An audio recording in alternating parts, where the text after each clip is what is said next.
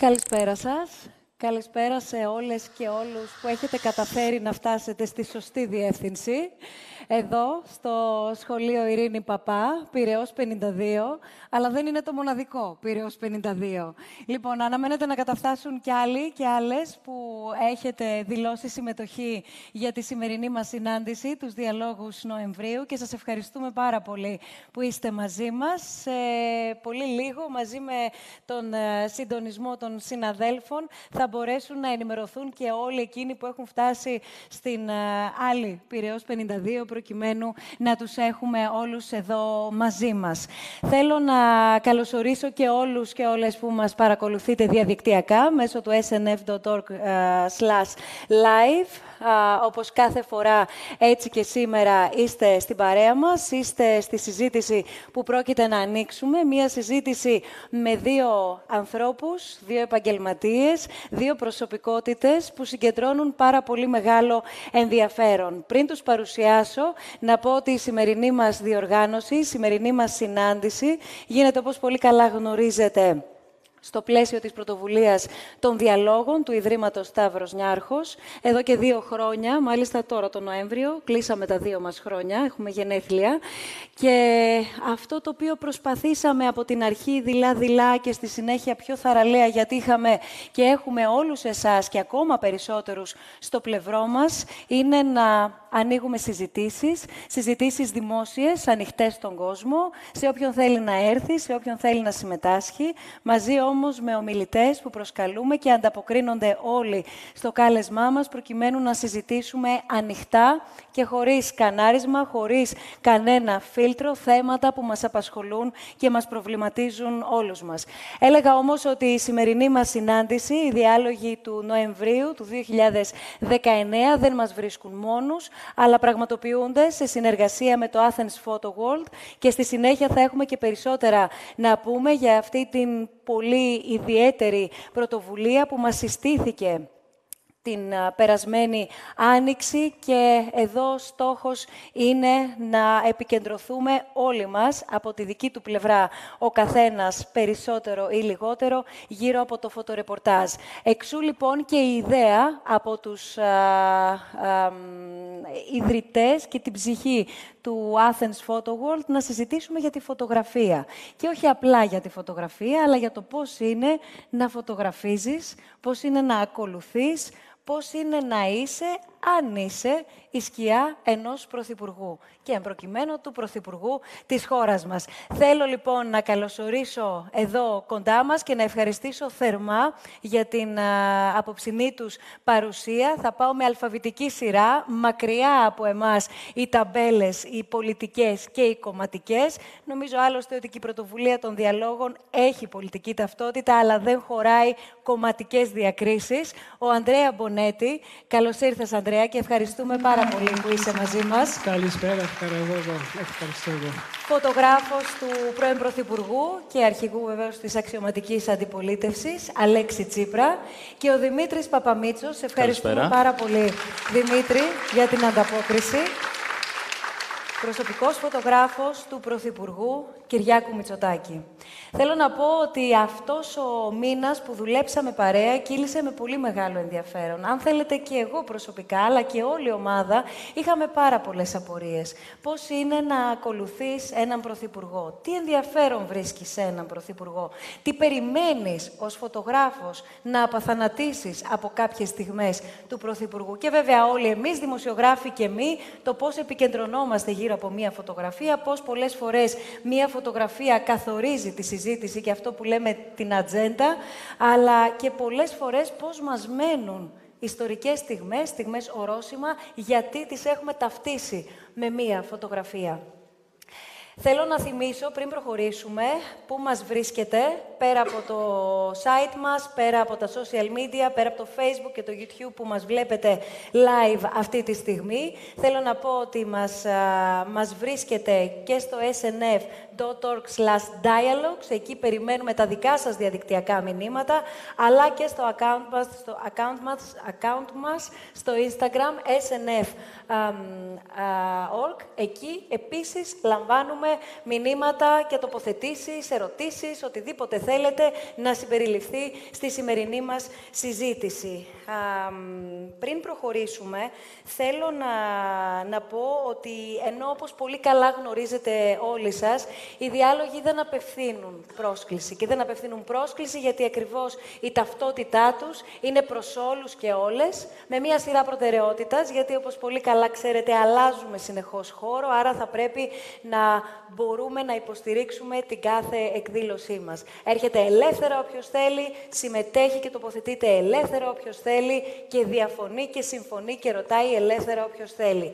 Ειδικά όμως σήμερα που φεύγουν οι πρωθυπουργοί, ο νυν και ο πρώην από το επίκεντρο, έρχονται οι φωτογράφοι στο επίκεντρο, όμως εκείνοι αποτελούν πολύ τροφή, δίνουν και θα δώσουν πολύ τροφή στη συζήτησή μας, δεν γινόταν παρά να μην τους καλέσουμε.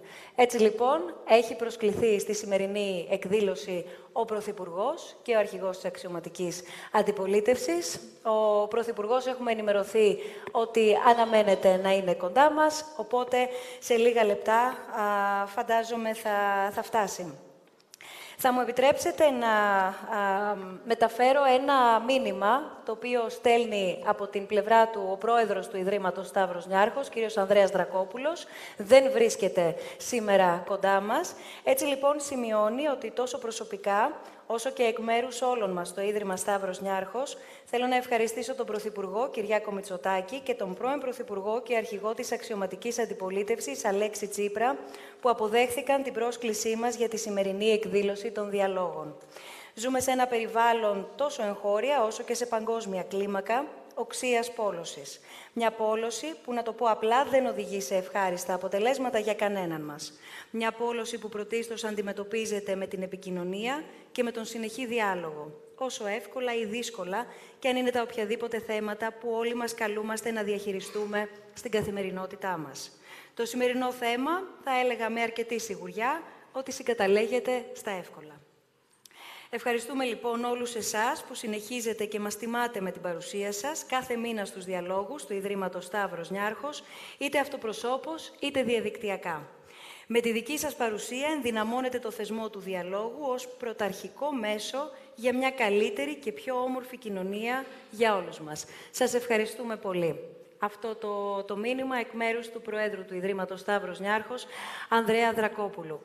Και ακριβώς επειδή ο πρώην Πρωθυπουργός και αρχηγός αξιωματικής αντιπολίτευσης Αλέξης Τσίπρας δεν θα βρίσκεται μαζί μας λόγω υποχρεώσεων του προγράμματός του στο εξωτερικό, όμως όπως προείπα είχε αποδεχθεί την πρόσκλησή μας, έχει στείλει αντίστοιχα το δικό του μήνυμα, θα μου επιτρέψετε λοιπόν να το μεταφέρω.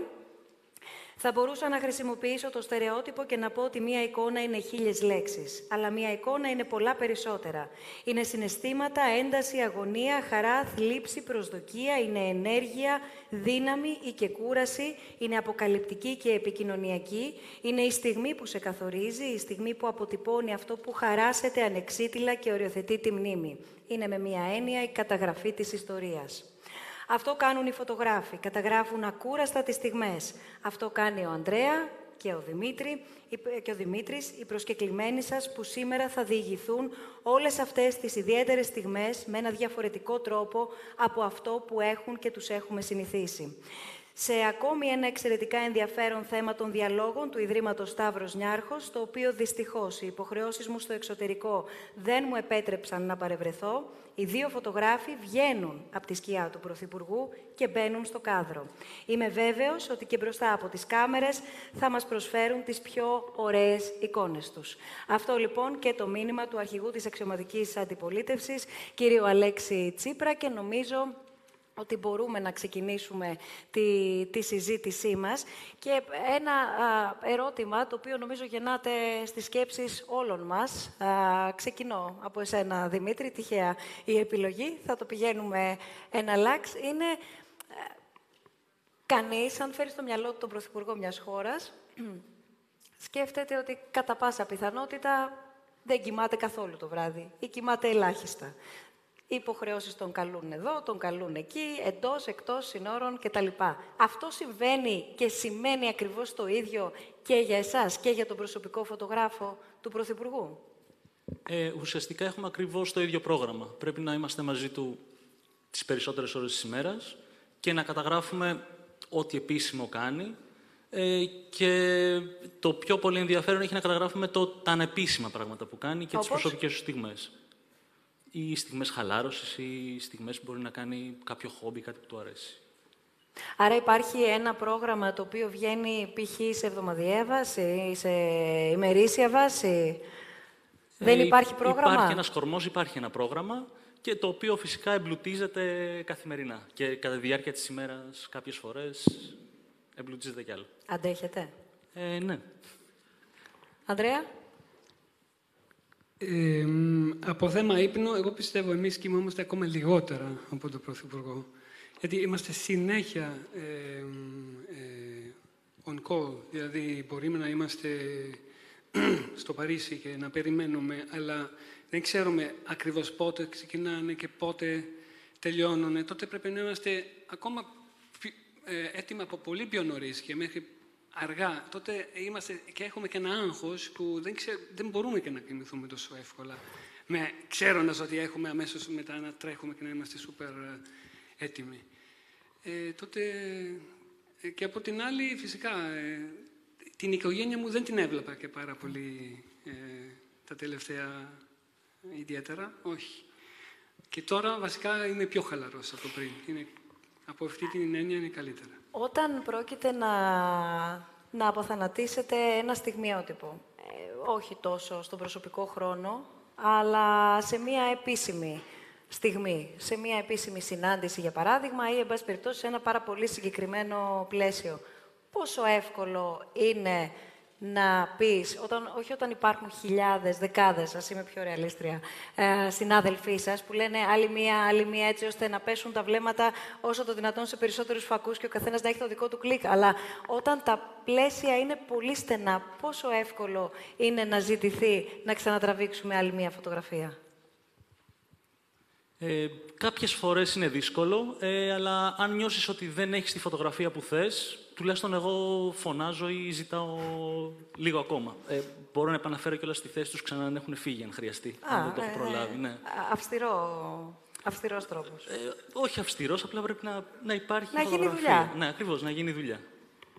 Εγώ δεν, δεν μπορώ να το πω αυτό. Εγώ συνήθως η εμπειρία μου ότι αν δεν τα καταφέρνεις, τελείωσε. Δηλαδή, είναι πολύ δύσκολο δύο ηγέτες που έχουν κάτσει ήδη για τη φωτογραφία μετά ξανά να, να τους πλες, ε, σε παρακαλώ δεν τα κατάφερα, σας παρακαλώ δεν τα κατάφερα, μήπως θα μπορείτε, μπορείτε ξανά. Δεν έχω και πολλές ε, φορές να το έχω κάνει. Πότε γνωριστήκατε με τον Κυριάκο Μητσοτάκη; Ε, γνωριστήκαμε στη διάρκεια, μάλλον στην αρχή της εσωκομματικής διαδικασίας για την αρχική στη Νέα Δημοκρατία. ε, ξεκίνησα έτσι να καλύψω μέσω μιας διαφημιστικής εταιρείας κάποιες από τις προεκλογικές του περιοδίες ε, και στη συνέχεια ο τότε διευθυντής του γραφείου τύπου Μαχάρης Λαζαρίδης μου ζήτησε αν θέλω να συνεχίσω να καλύψω όλη την διαδικασία. Και φτάνετε ως το σήμερα. Και αφού έγινε πρόεδρος, με ρώτησαν αν θέλω να γίνω και φωτογράφος του Προέδρου της Αξιωματικής Αντιπολίτευσης και συνεχίστηκε αυτό. Μάλιστα. Ανδρέα, πότε Εγώ ήταν το 2014. Το 14, με τον Αλέξη Τσίπρα το 2014, ναι, μάλιστα. Το, ο Μάιος που είχαν, ήταν οι εκλογές, οι ευρωεκλογές. Και τότε με φωνάξανε για πρώτη φορά και κάλυψα. Εντάξει, θα το πω μάλλον αργότερα. Απλώς εγώ προέρχομαι από άλλο ένα. Εκεί, εκεί θα πάμε αμέσως μετά. Γιατί Απλώς, έχει ενδιαφέρον ε... πέρα από το πού βρίσκεστε σήμερα, από mm. πού έχει ξεκινήσει και τι background είχε ο καθένας από ναι, ναι. εσάς. Ναι, θα το πούμε αργότερα. Απλώς ναι, τότε το 2014 ε, κάλυψα την, την προεκλογική και μετά ξανά το Γενάρη του 2015. Και όταν βγήκε ο Πρωθυπουργός, μου ζήτησε αν θέλω να κάτσω ως φωτογράφος του και φυσικά είπα ναι. Πριν τον Κυριάκο Μητσοτάκη, πριν και από την ενασχόλησή σου τόσο με τις διαδικασίες στο εσωτερικό του κόμματος Δημήτρη και όπως μας είπες και όταν ανέλαβε ως αρχηγός και της αξιωματικής αντιπολίτευσης πρόεδρος του, του κόμματος και σήμερα πρωθυπουργός. Πριν από αυτό το κεφάλαιο, Πού σε συναντάμε φωτογραφικά; Ε, ανέκαθεν με ενδιέφερε το πολιτικό ρεπορτάζ. Γιατί; Ε, μ' αρέσει η ιδέα ότι καταγράφεις ένα κομμάτι της ιστορίας της χώρας. Ε, και παράλληλα με το ρεπορτάζ ε, δούλευα και για κάποιες εταιρείες, οργανισμούς για κάλυψη εκδηλώσεων ή γραφείων τύπου ή δελτίων τύπου. Αντίστοιχα. Εδώ έχουμε αρχίσει εμείς και βλέπουμε εντωμεταξύ φωτογραφικό υλικό που και οι δύο έχετε μοιραστεί μαζί μας. Άρα ο Δημήτρης Παπαμίτσος είχε εξ αρχής ως στόχο το πολιτικό ρεπορτάζ και ξεκάθαρο ενδιαφέρον για το πολιτικό, για, για, την πολιτι- για το πολιτικό περιεχόμενο. Ουσιαστικά, Ανδρέα, εσύ; Εγώ προέρχομαι από εντελώς διαφορετικό περιβάλλον. Γιατί εγώ είμαι, πρώτα απ' όλα είμαι Ελβετό, δεν είμαι Έλληνας. έχω έρθει στην Ελβετία το 1995 και έχω έρθει εδώ, σε αυτά που βλέπουμε εδώ. Αυτή είναι η Γιάλοβα και έχω έρθει, είμαι βιολόγος. Έχω σπουδάσει βιολογία στην Ιταλία και μ, αποφάσισα μετά από τις σπουδές που γνώρισα, είχα γνωρίσει ότι η Γιάλοβα έχει μια λιμνοθάλασσα που ε, ως βιολόγος είχα, λακα- ήθελα να κάνω μελέτες σε αυτά τα πουλιά, ιδιαίτερα τα δεξιά, είναι άργυρο-τσεκνιάδες, που έχουν πολύ ενδιαφέρον, είναι πολύ σπάνιο πουλί τότε, το 1995, τώρα έχουν αυξήσει σαν πληθυσμούς. Ήθελα να μάθω γιατί στη Γιάλοβα ήταν τόσο, πολύ, τόσο πολλά. Okay. Αυτό ήταν ως βιολόγος. Μετά ήρθα για τρία χρόνια αρχικά. Ταυτόχρονα έκανα πάντα φωτογραφία φύση από πολύ νωρίτερα. δεν είχε Και- περάσει. Συγγνώμη για τη διακοπή, γιατί βλέπουμε εδώ πάρα πολύ ωραίες Ναι, φωτογραφίες. καμία σχέση έχουμε με πάρα πολιτική. πολύ ωραίες, τώρα, Καμία τίποτα. σχέση. Ναι, ναι. Πολιτική όχι. Βασικά, κα- εγώ έκανα ε, φύση και ταξίδευα. Ταξίδια, τα ταξίδια μετά έκανα ε, δημοσιο- πώς- δημοσιο- δημοσίευση σε, σε περιοδικά. Βασικά ήταν μια πολύ ενδιαφέρουσα δουλειά εκείνη. Και μετά, τι έγινε, ε, ε, φωτογραφία φύσης, ε, θα, το, πω- θα το δούμε και μετά, αλλά μ, ε, μ, έχω γράψει βιβλία, έχω γράψει περιοδι- ε, σε περιοδικά πολλά άρθρα για τη φύση της Ελλάδας. Κάποτε ένα βιβλίο από τα δικά μου είχε έρθει στα χέρια του Πρωθυπουργού. Τότε ήταν ε, ο πρόεδρος της αντι... ε, Αντιπολίτευσης. αντιπολίτευσης, συγγνώμη, μπερδεύομαι λίγο με- α, από τις γλώσσες που, που έχω στο μυαλό. Ε, μ, και του έχει έρθει ένα βιβλίο στα χέρια του, του κάνανε δώρο και δεν ξέρω, μάλλον βάσει σε αυτό το βιβλίο κάποια στιγμή το 2014 με πήραν τηλέφωνο, είχα ένα ανάγκη από φωτογράφο επαγγελματίας. Εγώ εί- είχα έρθει ήδη στην Αθήνα μετά από όλη αυτή τη δουλειά που είχα κάνει στη φύση. Είχα έρθει στην Αθήνα και ε, ε, έκανα πολλή φωτογραφία σε θέατρα, σε άλλα θέματα. Αλλά με Άρα- άνθρωπος. Με άνθρωπος, όχι πια μόνο Όχι με πια ζώα με- και τα λοιπά. ο- Είχα πολύ και άνθρωπος. Οπότε ξεκινήσαμε από τη φύση και φτάσαμε μετά στο καλλιτεχνικό περιβάλλον, Ναι. από τα ζώα σιγά σιγά στους ναι, ναι, ναι, ανθρώπους. ακριβώς, ακριβώς. Πολύ ρομαντικά ακούγονται όλα αυτά για να καταλήξουμε μετά στην πολιτική. Ε, ναι, λι- μα εγώ είμαι γενικά λίγο περίεργος σε, σε πολλά. Ε, Συγγνώμη, αλλά πρέ- πρέπει να το πούμε. Και ναι, ε, μετά, ε, μάλλον τους αρέσανε πάρα πολύ η δουλειά που έκανα, τις φωτογραφίες και τότε με πήραν τηλέφωνο. Και θα το δούμε και μετά, αλλά πάλι θα το πω τώρα. Με πήραν τηλέφωνο μια στιγμή που εγώ ήμουνα σε ένα ιστιοπλοϊκό και έκανα ε, ε, οδηγός ε, στον ιστιοπλοϊκό για μ, παρακολούθηση φύσης στα, στα νησιά των Κυκλάδων. Και με παίρνω τηλέφωνο, λέω συγγνώμη, αλλά πάρα πολύ, θα μου ενδιαφέρε πάρα πολύ, φοβερή, ε, θα ήταν φοβερό. Αλλά εγώ δεν μπορώ τώρα, είμαι εδώ Εγώ πέρα, δεν φύση μπορώ να κάνω. φύγω. Δεν- Ε; Φύση κάνω. Ε, εγώ. ναι, ο- ε, να, όχι, απλώς δεν μπορούσα να αφήσω τους ανθρώπους και να τους πω bye bye, φεύγω, πάω να φωτογραφίσω για τον Τσίπρα. Σε περίμενα Εδώ, όμως. ήμουν εκεί πάνω. Αυτό είναι το χέρι μου που βλέπετε. Είμαι- Εγώ ήμουν στη Κυκλά, στη, στην Αμοργό ήμουν εδώ στη, αυτή τη στιγμή. Και τους λέω, άμα θέλετε και αν έχετε ακόμα ανάγκη, δεν έχετε βρει άλλον, πολύ ευχαρίστως σε μια εβδομάδα εγώ θα γυρίσω και θα έρθω αμέσως. Και έτσι έγινε. Ευτυχώς δεν βρήκανε άμα άλλο. αν Δεν πήρανε, δεν ξέρω.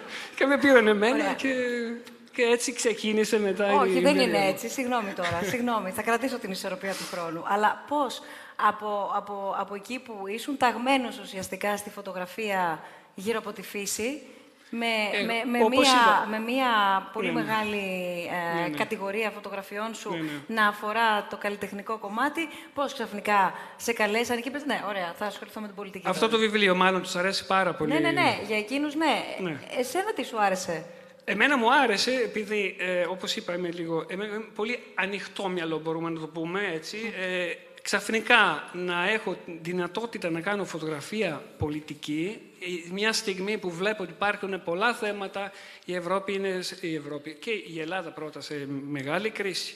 Η Ευρώπη έχει και αυτή, είναι σε κρίση που βλέπω υπάρχει ε, μια δύναμη που θέλει να, κάν, να, κάν, να γίνουν αλλαγές, να γίνει κάτι επιτέλους Άρα η διαφορετικό. Ήταν για μένα ήταν μια, ήταν προκλητική ναι, μια φο, φοβερή πρόκληση, ναι. ναι. πρόκληση για να μπορέσω κι εγώ να δώσω κάτι δικό μου σε αυτή την καινούρια ε, σε αυτό το καινούριο τομέα. Ναι. Δημήτρη, θυμάσαι την πρώτη σου φωτογραφία; Πάντα στο επίκεντρο, όπως είπαμε, το πολιτικό σκηνικό, ο πολιτικός χώρος, ο πολιτικός κόσμος, αλλά η πρώτη-πρώτη φωτογραφία; Ε, πρώτη, πρώτη, θυμάμαι ότι ξεκίνησα τη φωτογραφία σαν μάθημα σε μια σχολή συντήρησης έργων τέχνης που πήγαινα και μετά το πρώτο εξάμεινο αποφάσισα ότι αυτό είναι που θέλω να κάνω και θέλω να γίνω φωτογράφος, οπότε άλλαξα ας το πούμε, σταδιοδρομία. Εδώ είναι κάποιες φωτογραφίες από τη σχολή που, που βρήκα.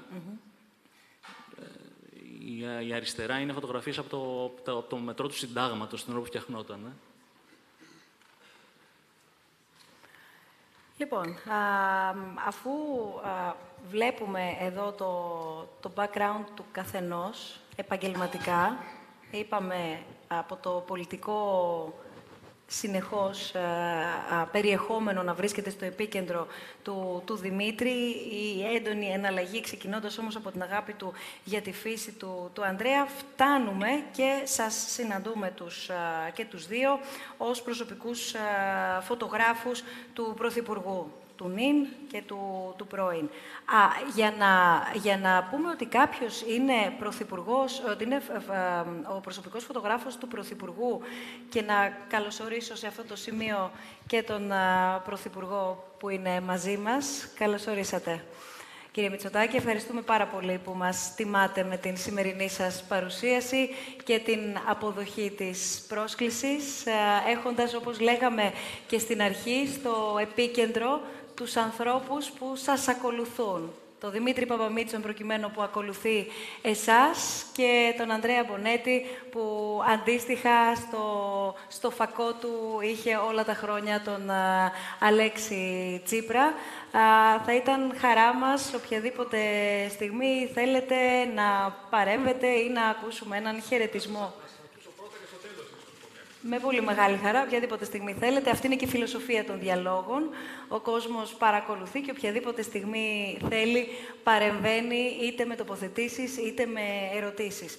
Αυτό λοιπόν που, που ξεκίνησα να, να λέω ε, και καταλήγει ουσιαστικά σε ερώτημα είναι εάν ο προσωπικός φωτογράφος του Πρωθυπουργού προέρχεται απαραίτητα από το κόμμα, προέρχεται από την παράταξη. Ε, νομίζω ότι επειδή είναι μια δουλειά που, όπως είπαμε πριν, δεν έχει ωράριο, ε, το βασικό είναι να μπορείς τον άνθρωπο που φωτογραφίζεις να τον εκτιμάς, να τον σέβεσαι και να μπορείς κάποιες από τις αξίες και τις αρχές του να είναι ίδιες με τις δικές σου. Γιατί αλλιώς δεν μπορείς να το κάνεις καθόλου. Mm-hmm. Συμφωνώ και εγώ, ναι. Δεν σημαίνει όμως ότι απαραίτητα είναι μια διαδικασία η οποία de facto, το, το ρωτώ αυτό γιατί. Γιατί και εγώ δεν το γνώριζα, να είμαι ειλικρινής. Αλλά δουλεύοντας πάνω στη σημερινή θεματική μας, θυμάμαι και είναι μαζί μας και από το Athens Photo World να μας επισημαίνουν το πόσο σημαντικό είναι σε σχέση με παλαιότερα χρόνια, αν το λέω σωστά, που ήταν ένας άτυπος κανόνας ότι προέρχεται ο προσωπικός φωτογράφος από την παράταξη, αυτό έχει αλλάξει. Έχει αλλάξει προσφάτως μεν, αλλά έχει αλλάξει. Ε, είναι πολλοί φωτογράφοι που φωτογραφίζουν, για παράδειγμα, για τον Ολάντα, για τη Μέρκελ, διάφοροι άλλοι πρωθυπουργοί καγκελάροι, που δεν είναι απλώς υπάλληλοι του, της καγκελαρίας ή του προεδρία, της προεδρίας και δεν, δεν, δεν, απαραίτητα δεν είναι ότι είναι από την ίδιο ε, πολιτικό... όχι. Αλλά, ναι. Επίσης, εγώ πάντα πιστεύω ότι αυτό πρέπει να έχεις κάποιο γνωστό και ότι όσο καλή δουλειά και να κάνεις, ότι ποτέ δεν πρόκειται να φτάσεις σε αυτό το σημείο, ακόμα και αν το θες και αν το προσπαθήσεις, γιατί πάντα θα υπάρχει έτσι κάποιος γνωστός. Ε, τελικά αποδεικνύεται ότι. Τελικά φτάνεις. Ναι. ναι, είναι αξιοσημείωτο αυτό και ε, νομίζω και άξιο λόγο. Παρ' όλα αυτά, καταλαβαίνω και νομίζω και όλοι αντιλαμβάνονται αυτό το οποίο αρχικά είπες, Δημήτρη, και αυτή την λεπτή ισορροπία. Και για να το θέσω πιο ξεκάθαρα, κάνοντας μία ερώτηση, θα ήσουν ποτέ φωτογράφος του Αλέξη Τσίπρα ή εσύ του Κυριάκου Μητσοτάκη, Ανδρέα; Θα είχε ενδιαφέρον, αλλά όχι. Ε, βέβαια, τον έχω φωτογραφίσει αρκετές φορές τον Αλέξη Τσίπρα, γιατί πριν αναλάβω τον Κυριακό Μητσοτάκη και έκανε ρεπορτάζ, οπότε έχει τύχει να τον φωτογραφίσω. Ω προσωπικό φωτογράφο, εννοώ. Ε, νομίζω όχι. Κι εγώ. Εγώ λέω, Άρα τα έχουμε μάλλον όχι. ξεκαθαρίσει. Συγ- Συγγνώμη, αλλά...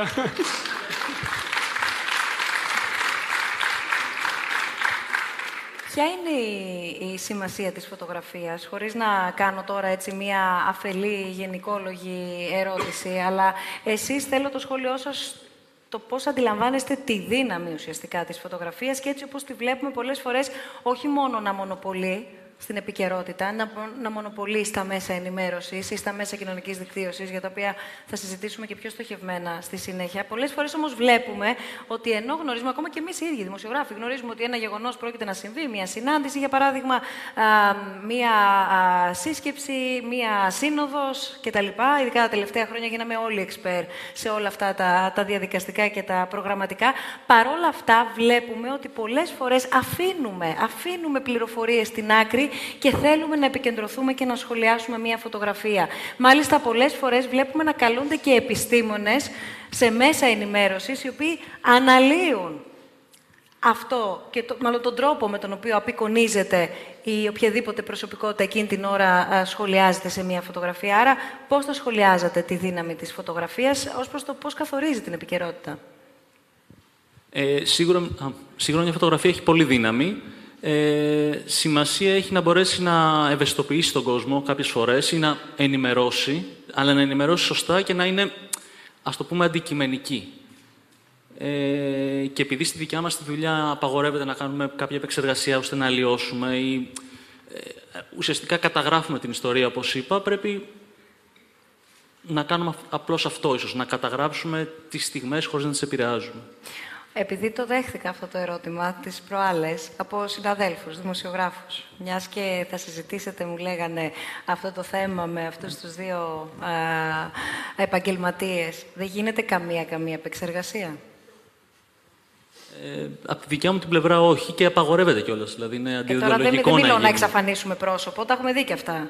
Όχι, απαγορεύεται. Δεν, δεν εννοώ Δηλαδή, αυτό. Όχι, όχι, εννοώ λίγο τα φίλτρα, αυτά που κάνουμε όλοι όχι, μας όχι, δηλαδή. όχι, ποτέ, ποτέ, ποτέ. Όχι. Όχι. Όχι, όχι. όχι. Σίγουρα. όχι, πραγματικά δεν μπορείς. Φαντάσου τώρα να είμαστε τώρα σε μια θέση που ξαφνικά φαίνεται ότι έχει κάνει ένα Photoshop. Ιδιαίτερα τώρα αν είσαι έναν πρωθυπουργό που θα δούμε και μια φωτογραφία που, που ε, έχει μια εφημερίδα που γράφει ένα, ε, μόνος εναντίον, αλ- εναντίον όλων. Δηλαδή φαντάσου τώρα να κάνεις κάτι τέτοιο, δεν, δεν, δεν μπορείς με τίποτα να ρισκάρεις. Και τότε είναι κάτι που διοντολογικά δεν, δεν, δεν, δεν το κάνουμε ποτέ. Έχετε ξεχωρίσει, γιατί τώρα είναι περιττό νομίζω και ε, μ, για, την, ε, για, για τα χρόνια που σας συναντούν από κοινού να ασχολείστε ως α, προσωπικοί φωτογράφοι των δύο πια προσωπικότητων. Εδώ αυτή η φωτογραφία ποιανού είναι που βλέπουμε; Βρυξέλλες δική μου, 12 Ιουλίου, το βράδυ εκεί Που ήταν ήμουν. όλοι, όλοι ήμασταν σε αυτή Όλοι, την όλοι κατάσταση εσείς εκείνη τη είστε μέρα. εκεί πέρα έτσι. Έτσι ήμασταν. Όλοι. Δυστυχώς, ναι. Κάποια στιγμή, όχι όλο το βράδυ, αλλά κάποια στιγμή κατέβηκα εγώ να δω τι γίνεται κάτω και όχι μόνο από την Εσύ ελλη- πώς ελληνική άντεξες; πλευρά. Εγώ, όπως είπαμε πριν, δεν μπορούμε να κοιμηθούμε. Εμείς πρέπει να είμαστε συνέχεια Δεν σε έχει alert. φωτογραφίσει κανένας σε ένα κάποιο... Ειδικά εκείνη η μέρα. Τι, τι; Ειδικά εκείνη την ημέρα. Άντεξες όλες αυτές τις ώρες. Ναι, ναι, φυσικά. Δεν μπορείς. Δεν μπορεί... Πρέπει να... Γιατί κάποια στιγμή, ανά πάση στιγμή, θα τελειώσει τη σύνοδο και θα βρεθεί. Δεν ξέρω. Αυτό λέγαμε κι εμείς. Κάποια ναι. στιγμή θα τελειώσει. Ναι, Πού αλλά θα κάποια πάει; στιγμή οι άλλοι δεν αντέχουν. Εγώ έπρεπε να είμαι συνέχεια stand-by. Δεν μπορείς να μην είσαι stand-by. Δεν πρέπει, γιατί στη στιγμή που τελειώνει πρέπει να είσαι εκεί να καταγράφεις οτιδήποτε συμβαίνει. Φυσικά μπορεί και να μην χρειαστεί πολλές φορές. Περιμένεις τζάμπα, γιατί στο τέλος δεν θέλουν να βγάλεις φωτογραφίες εκείνη τη στιγμή για χίλιους δύο λόγους. Αλλά εσύ δεν μπορείς. Αλλιώς. Γιατί να σε έχουν. Κάνεις τόσα ταξίδια, τόσα έξοδα και ξαφνικά. Ω, κοιμάται ο Μπονέτη. Ε, όχι, δεν γίνεται. ε, δεν γίνεται.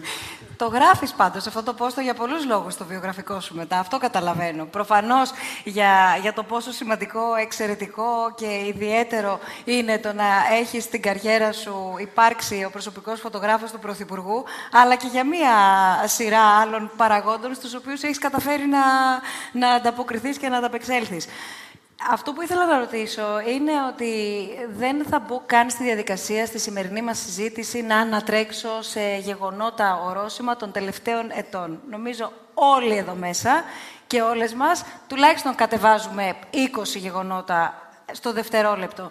Είτε έχουν να κάνουν με τα χρόνια λίγο πριν αναλάβει ο ΣΥΡΙΖΑ, είτε όταν ανέλαβε ο ΣΥΡΙΖΑ, είτε από τις ε, εκλογές που έχασε ο ΣΥΡΙΖΑ και ανέλαβε η Νέα Δημοκρατία. Αυτό το οποίο θέλω να ρωτήσω, γιατί το επίκεντρό μας δεν είναι η Νέα Δημοκρατία και ο ΣΥΡΙΖΑ, αλλά είναι ο Δημήτρης Παπαμίτσος και ο Ανδρέα Πονέτη.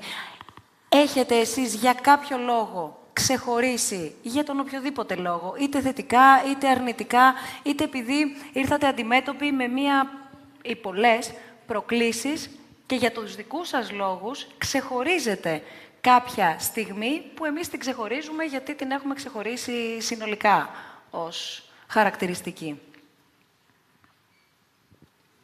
Ναι. Ε, για μένα η πιο έτσι, σημαντική και χαρακτηριστική, ίσως πιο δύσκολη μέρα στη δουλειά ήταν η κηδεία του Κωνσταντίνου Μητσοτάκη, που έπρεπε να, ουσιαστικά να καλύψει ένα ιστορικό γεγονός, αλλά παράλληλα να, να είσαι εκεί χωρίς να ενοχλείς το πένθος μιας οικογένειας. Ε, επίσης, πολύ σημαντική τη στιγμή μου είναι η μέρα της νίκης στις εσωκομματικές εκλογές. Με πολύ συγκίνηση και πολύ χαρά για μια διαδικασία που δεν ξέραμε έτσι που θα καταλήξει. Άρα είναι η πιο δύσκολη ναι. και η πιο, ευχάριστη, ναι, ναι, ναι, αντίστοιχα. Α, πριν α, μας απαντήσεις την ίδια ερώτηση, Ανδρέα, μοιράζεστε τα συναισθήματα;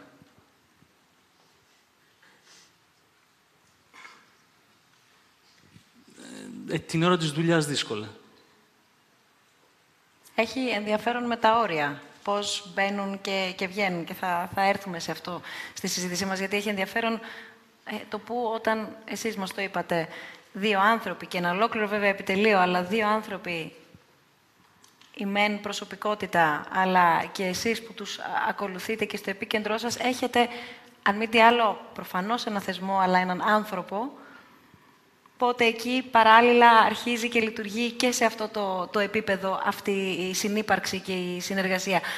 Η πιο δύσκολη, η πιο δυσάρεστη και αντίστοιχα η πιο ευχάριστη στιγμή που εσύ ξεχωρίζεις, Ανδρέα; Εγώ ξεκινάω από τη δεύτερη ερώτηση που αν μοιράζομαι όχι. Εγώ μοιράζω φυσικά με τον Αλέξη Τσίπρα στιγμές. Ε, γιατί έχουμε περάσει, εντάξει, εμείς τώρα τέσσερα χρόνια σχεδόν πέντε, αλλά έχουμε περάσει πάρα πολλά, ιδιαίτερα διαπραγμάτευση, όλα αυτά, πρέσπα. Ε, και, Είχες πάει νωρίτερα στις πρέσπες; Είχα πάει; Νωρίτερα ναι, είχες πάει στις πρέσπες; Ναι, έχω πάει πολλές φορές. Γιατί για μένα ήταν και άλλο, ε, ήταν πάρα πολύ ωραίο να είμαι εκεί πέρα μαζί με, εντελώς με άλλο ε, γκρουπ, ας πούμε, ανθρώπων, γιατί πριν πήγαινα με ανθρώπους που, σαν και εμένα, θέλαμε να φωτογραφίσουμε πουλιά, φύση; κτλ.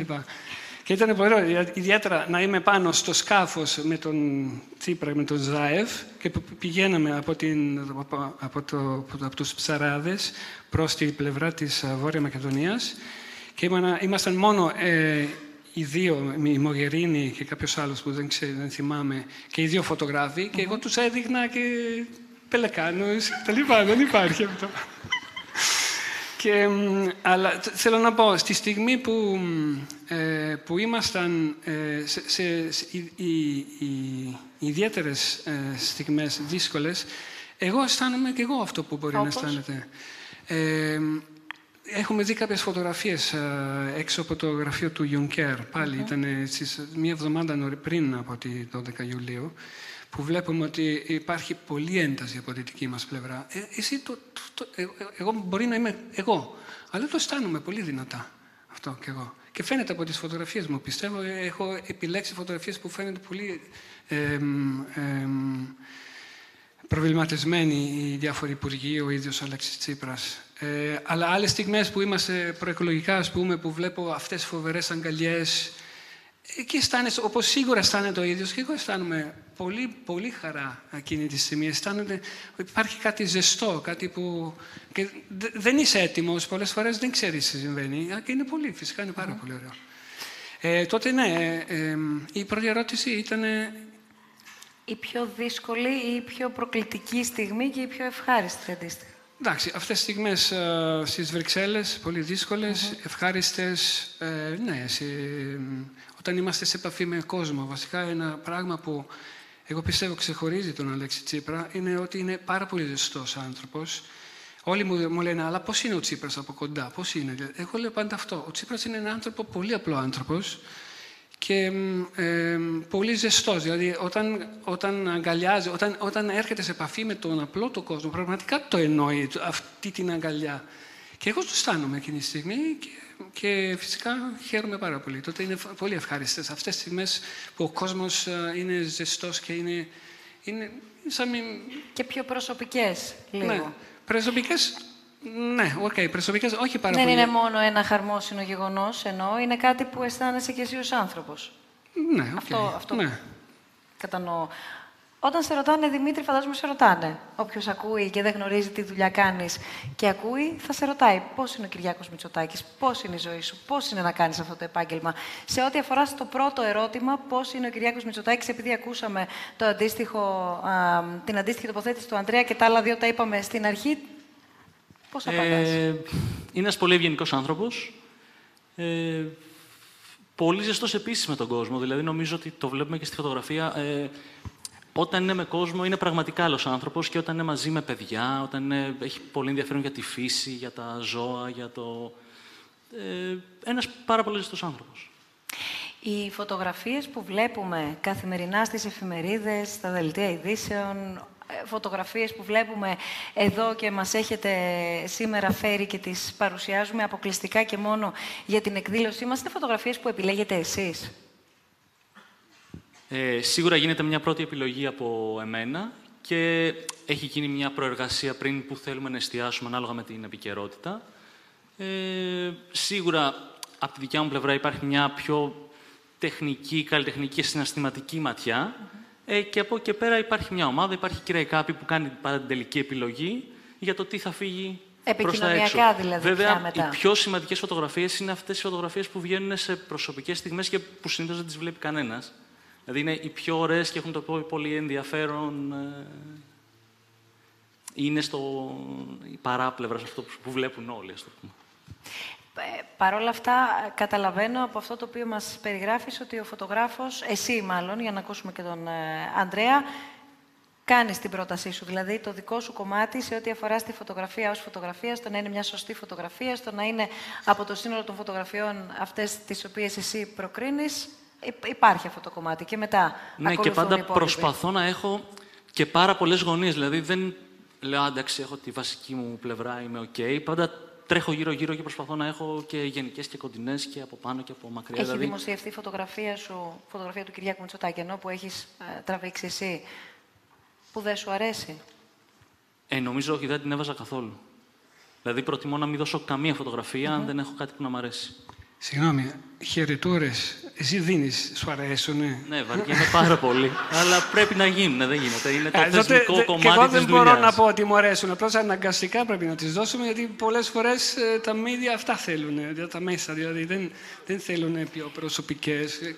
Πολλές φορές είναι πολύ τυπικές φωτογραφίες. Ε, δηλαδή, εκείνοι θέλουν πιο προσωπικές; Εν προκειμένου, για να μιλήσουμε τώρα και να διαχωρίσουμε και τα πρόσωπα. Θέλουν οι ίδιοι πιο προσωπικές φωτογραφίες; Ε, από, από αυτό που κατάλαβα από τον Δημήτρη, ο κύριος Μητσοτάκης θέλει. Ναι, Ε, ο κύριος Τσίπρας. Ο κύριος Τσίπρας είναι από την αρχή ε, έναν άνθρωπο που εμένα μου έχω, έχω καταλάβει ότι είναι... Ε, ο- δεν ξέρω αν το έχετε δει. Εγώ δεν, πο- ποτέ δεν έχουμε δώσει πολύ προσωπικές φωτογραφίες του Αλέξη Τσίπρα. Επειδή ο ίδιος, αυτές δεν μπορούμε να πούμε ότι είναι, είναι, είναι προσωπικές. Αυτές είναι ο, ο, κο- ο άνθρωπος μέσα στον κόσμο, μέσα σε... Ε, ε, έχει πάντα ε, δώσει μια εντολή, ας πούμε, εντολή σε μένα, αλλά ε, θέλει να, να πιο πολύ να δείξει το έργο του, όχι πιο πολύ, τό- τόσο πολύ το, την περσόνα, το σαν άνθρωπο. Τότε δεν έχω ποτέ φωτογραφίσει οικογένεια Τσίπρα. Ε, πολλές, πολύ λίγες φωτογραφίες έχω με την ίδια την Παζιάνα και κάποιες είναι εδώ, αλλά πολύ λίγες. Ε, ιδιαίτερα στιγμές, ε, μ- οι δύο μόνοι σε, σε in- intimate, πώς το λένε, ε, πολύ λίγο έχω, δεν έχω σχεδόν τίποτα.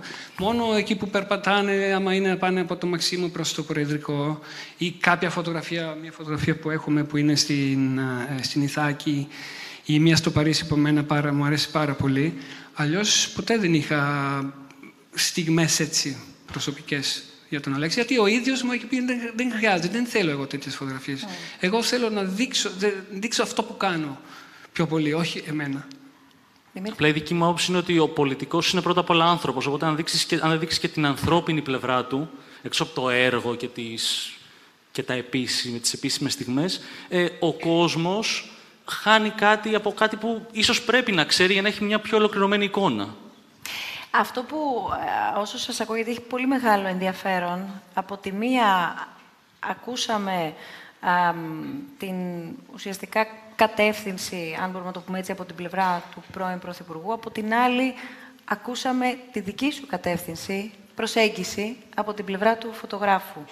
Άρα, εδώ προκύπτουν δύο ερωτήματα. Τα βάζω και τα δύο για να απαντήσετε και οι δύο συνδυαστικά. Το ένα ερώτημα έχει να κάνει με το μέχρι πού μπορεί να φτάσει ο, ο φωτογράφος και από τι εξαρτάται, για παράδειγμα, ακολουθώντας τον Πρωθυπουργό, μέχρι που μπορεί να κατευθύνει εκείνος, με την καλή έννοια το λέω, για να μην παρεξηγηθούμε, ως προς το ύφος και το είδος των φωτογραφιών, πέραν των κλασικών και των απολύτως αναγκαίων που ναι, προφανώς πρέπει να, να, να τραβηχτούν. Και το δεύτερο ερώτημα έχει να κάνει με το, με, με το γεγονός ότι τα τελευταία χρόνια και ειδικά από την Προεδρία Ομπάμα και μετά, τουλάχιστον οι υπόλοιποι, ενώ όχι επαγγελματίες φωτογράφοι, αλλά όλοι οι υπόλοιποι, το κοινό και οι, δημοσιογράφοι που δεν είμαστε όμως φωτοδημοσιογράφοι, είδαμε μία στροφή. Είδαμε το προφίλ του ηγέτη, το οποίο ακολούθησαν στη συνέχεια και άλλοι ηγέτες, που είναι πιο προσιτό, δεν είναι αποστασιοποιημένο, δεν είναι απρόσιτο, δεν είναι κάτι τόσο διαφορετικό από όλους εμάς και βέβαια συνδυαστικά έγινε αυτό και με την επέλαση των social media, έτσι. Οπότε εδώ το ερώτημά μου είναι κατά πόσο αυτό μας έχει επηρεάσει εδώ, με τους Έλληνες ηγέτες και το, το, το δεύτερο ερώτημα έχει να κάνει με το κατά πόσο μπορεί να δώσει μια κατεύθυνση στο αν θα φωτογραφίσει κάτι πιο προσωπικό ή αν θα φροντίσει να βγει και ένα τέτοιο προφίλ του ηγέτη ο προσωπικός του φωτογράφος. Καλά, πρώτα απ' όλα εμείς δεν στείλουμε κάτι. Δηλαδή, ε, αφήνουμε τα πράγματα να εξελιχθούν όπως είναι και υπάρχει για μια, μια καταγραφή. Για το θέλω δεν θέλω. Ή για το καλό είναι ή καλύτερο θα ήταν. Εντάξει, αυτό είναι μια πολύ λεπτή ισορροπία που με τον καιρό, όταν δουλεύεις με έναν άνθρωπο μαζί, καταλαβαίνεις πότε μπορείς να μείνεις για λίγο ακόμα στο χώρο ή πρέπει να φύγεις, ή αν πρέπει κάτι να το καλύψεις ή όχι, ή αν πρέπει τελικά να το δώσεις ή όχι. Αυτό γίνεται με το με τον καιρό. Τα, τα social media και ότι όλοι έχουν ένα κινητό επηρεάζει την κατάσταση γιατί όπου και αν βρεθεί ένα δημόσιο πρόσωπο μπορεί και κάποιος άλλος να τραβήξει μια φωτογραφία και να, τη, να την ανεβάσει και να δημοσιοποιηθεί. Είναι πάντως α, γεγονός ότι έχει παρατηρηθεί αυτή η στροφή; Στην Ελλάδα; Και στην ε, Ελλάδα, αυτό ε, ρωτώ. Ή όχι; Έχει, αυτή η στροφή έχει γίνει παγκοσμίως. Όμως, αν τελικά αυτό που βγάζει δεν είναι αληθινό, ε, στο τέλος θα φανεί ότι είναι ένα, ότι είναι ένα τρικ, ότι είναι ένα επικοινωνιακό τρικ και ότι δεν ήταν κάτι που μπορεί να το υποστηρίξει ο άλλος ή ότι θα, θα φανεί ότι είναι ψέμα. Εγώ θα φανώ λίγο περίεργος, δύσκολος, αλλά για μένα έχει λίγο παραγίνει αυτό. δηλαδή ότι ε, αυτό μάλλον είχε ξεκινήσει με τον Κλίντον που έπαιζε σαξόφωνο και τα λοιπά. Ναι. Μετά με τον Ομπάμα. Ναι. Έχει... Ο Ομπάμα ήταν και ένας άλλος ύβο. Εγώ πιστεύω, το έχουν ανάγκη πάρα πολύ αυτοί, τη... αυτοί οι ηγέτες που πιστεύουν, όχι πιστεύουν, αλλά το σύστημα είναι, είναι σαν... Υπάρχει μια μεγάλη ε, ε, απόσταση ανάμεσά τους και τον κόσμο. Τότε υπάρχει μια ανάγκη να φαίνεται ότι δεν είμαστε και τόσο διαφορετικοί από τον κόσμο. Και τότε, ε, και, ε, αλλά από την άλλη, ένας άνθρωπος όπως είναι ο, Τσι, ο Αλέξης Τσίπρας που έχει έρθει, προέρθει από τον κόσμο, εγώ πιστεύω μήπως ασυνείδητα αυτός δεν έχει ανάγκη να δείξει ότι είναι διαφορετικός, έτσι κι αλλιώς πάντα ήταν ίδιος με τους άλλους. Καταλαβαίνετε τι θέλω να πω. Και αυτός μάλλον ασυνείδητα... Ναι, καταλαβαίνω, αλλά ο αντίλογος δεν, εδώ δεν μπορεί να, να έχει... είναι ότι ο, όλοι μας, ο καθένας από εμάς είμαστε ίδιοι με τον άλλον. Ναι, το ξέρω, αλλά απλώς ένας πρόεδρος της Αμερικής που είναι ε, μέσα στη, στο, στο Λευκό Οίκο, είναι, δεν μπορεί κανένας να το. Εδώ στην Ελλάδα, δηλαδή, είναι σύνηθες να συναντά κανείς τον Πρωθυπουργό; Όχι, εδώ στην Ελλάδα είναι διαφορετικά. Στην Ελλάδα είναι. Μα πάντα, ε, εγώ, συγγνώμη, Ελβετός είμαι και έχω επιλέξει να ζήσω στην Ελλάδα. Στην Ελλάδα της κρίσης. Δηλαδή δεν έβγαζα λεφτά, γιατί με φωτογραφία φύση δεν μπορείς να βγάλει λεφτά. Έχω επιλέξει παρόλο αυτά να μείνω στην Ελλάδα. Γιατί, Γιατί ο Έλληνας έχει, έχει κάτι εδώ που πολύ δύσκολα βρίσκει σε άλλες χώρες της Βόρεια Ευρώπης, η Κεντρικής Ευρώπης, ακόμα και Αμερικής. Κάτι... και όλοι οι άνθρωποι που έχω γνωρίσει εδώ στην Ελλάδα, εγώ δεν ξέρω τον κύριο Μητσοτάκη, δεν ξέρω προσωπικά, αλλά βλέπω ότι αυτοί οι άνθρωποι έχουμε, έχουν κάτι, έχετε κάτι ε, ως Έλληνες που είναι πιο προσιτό, πιο εύκολο. Υπάρχει...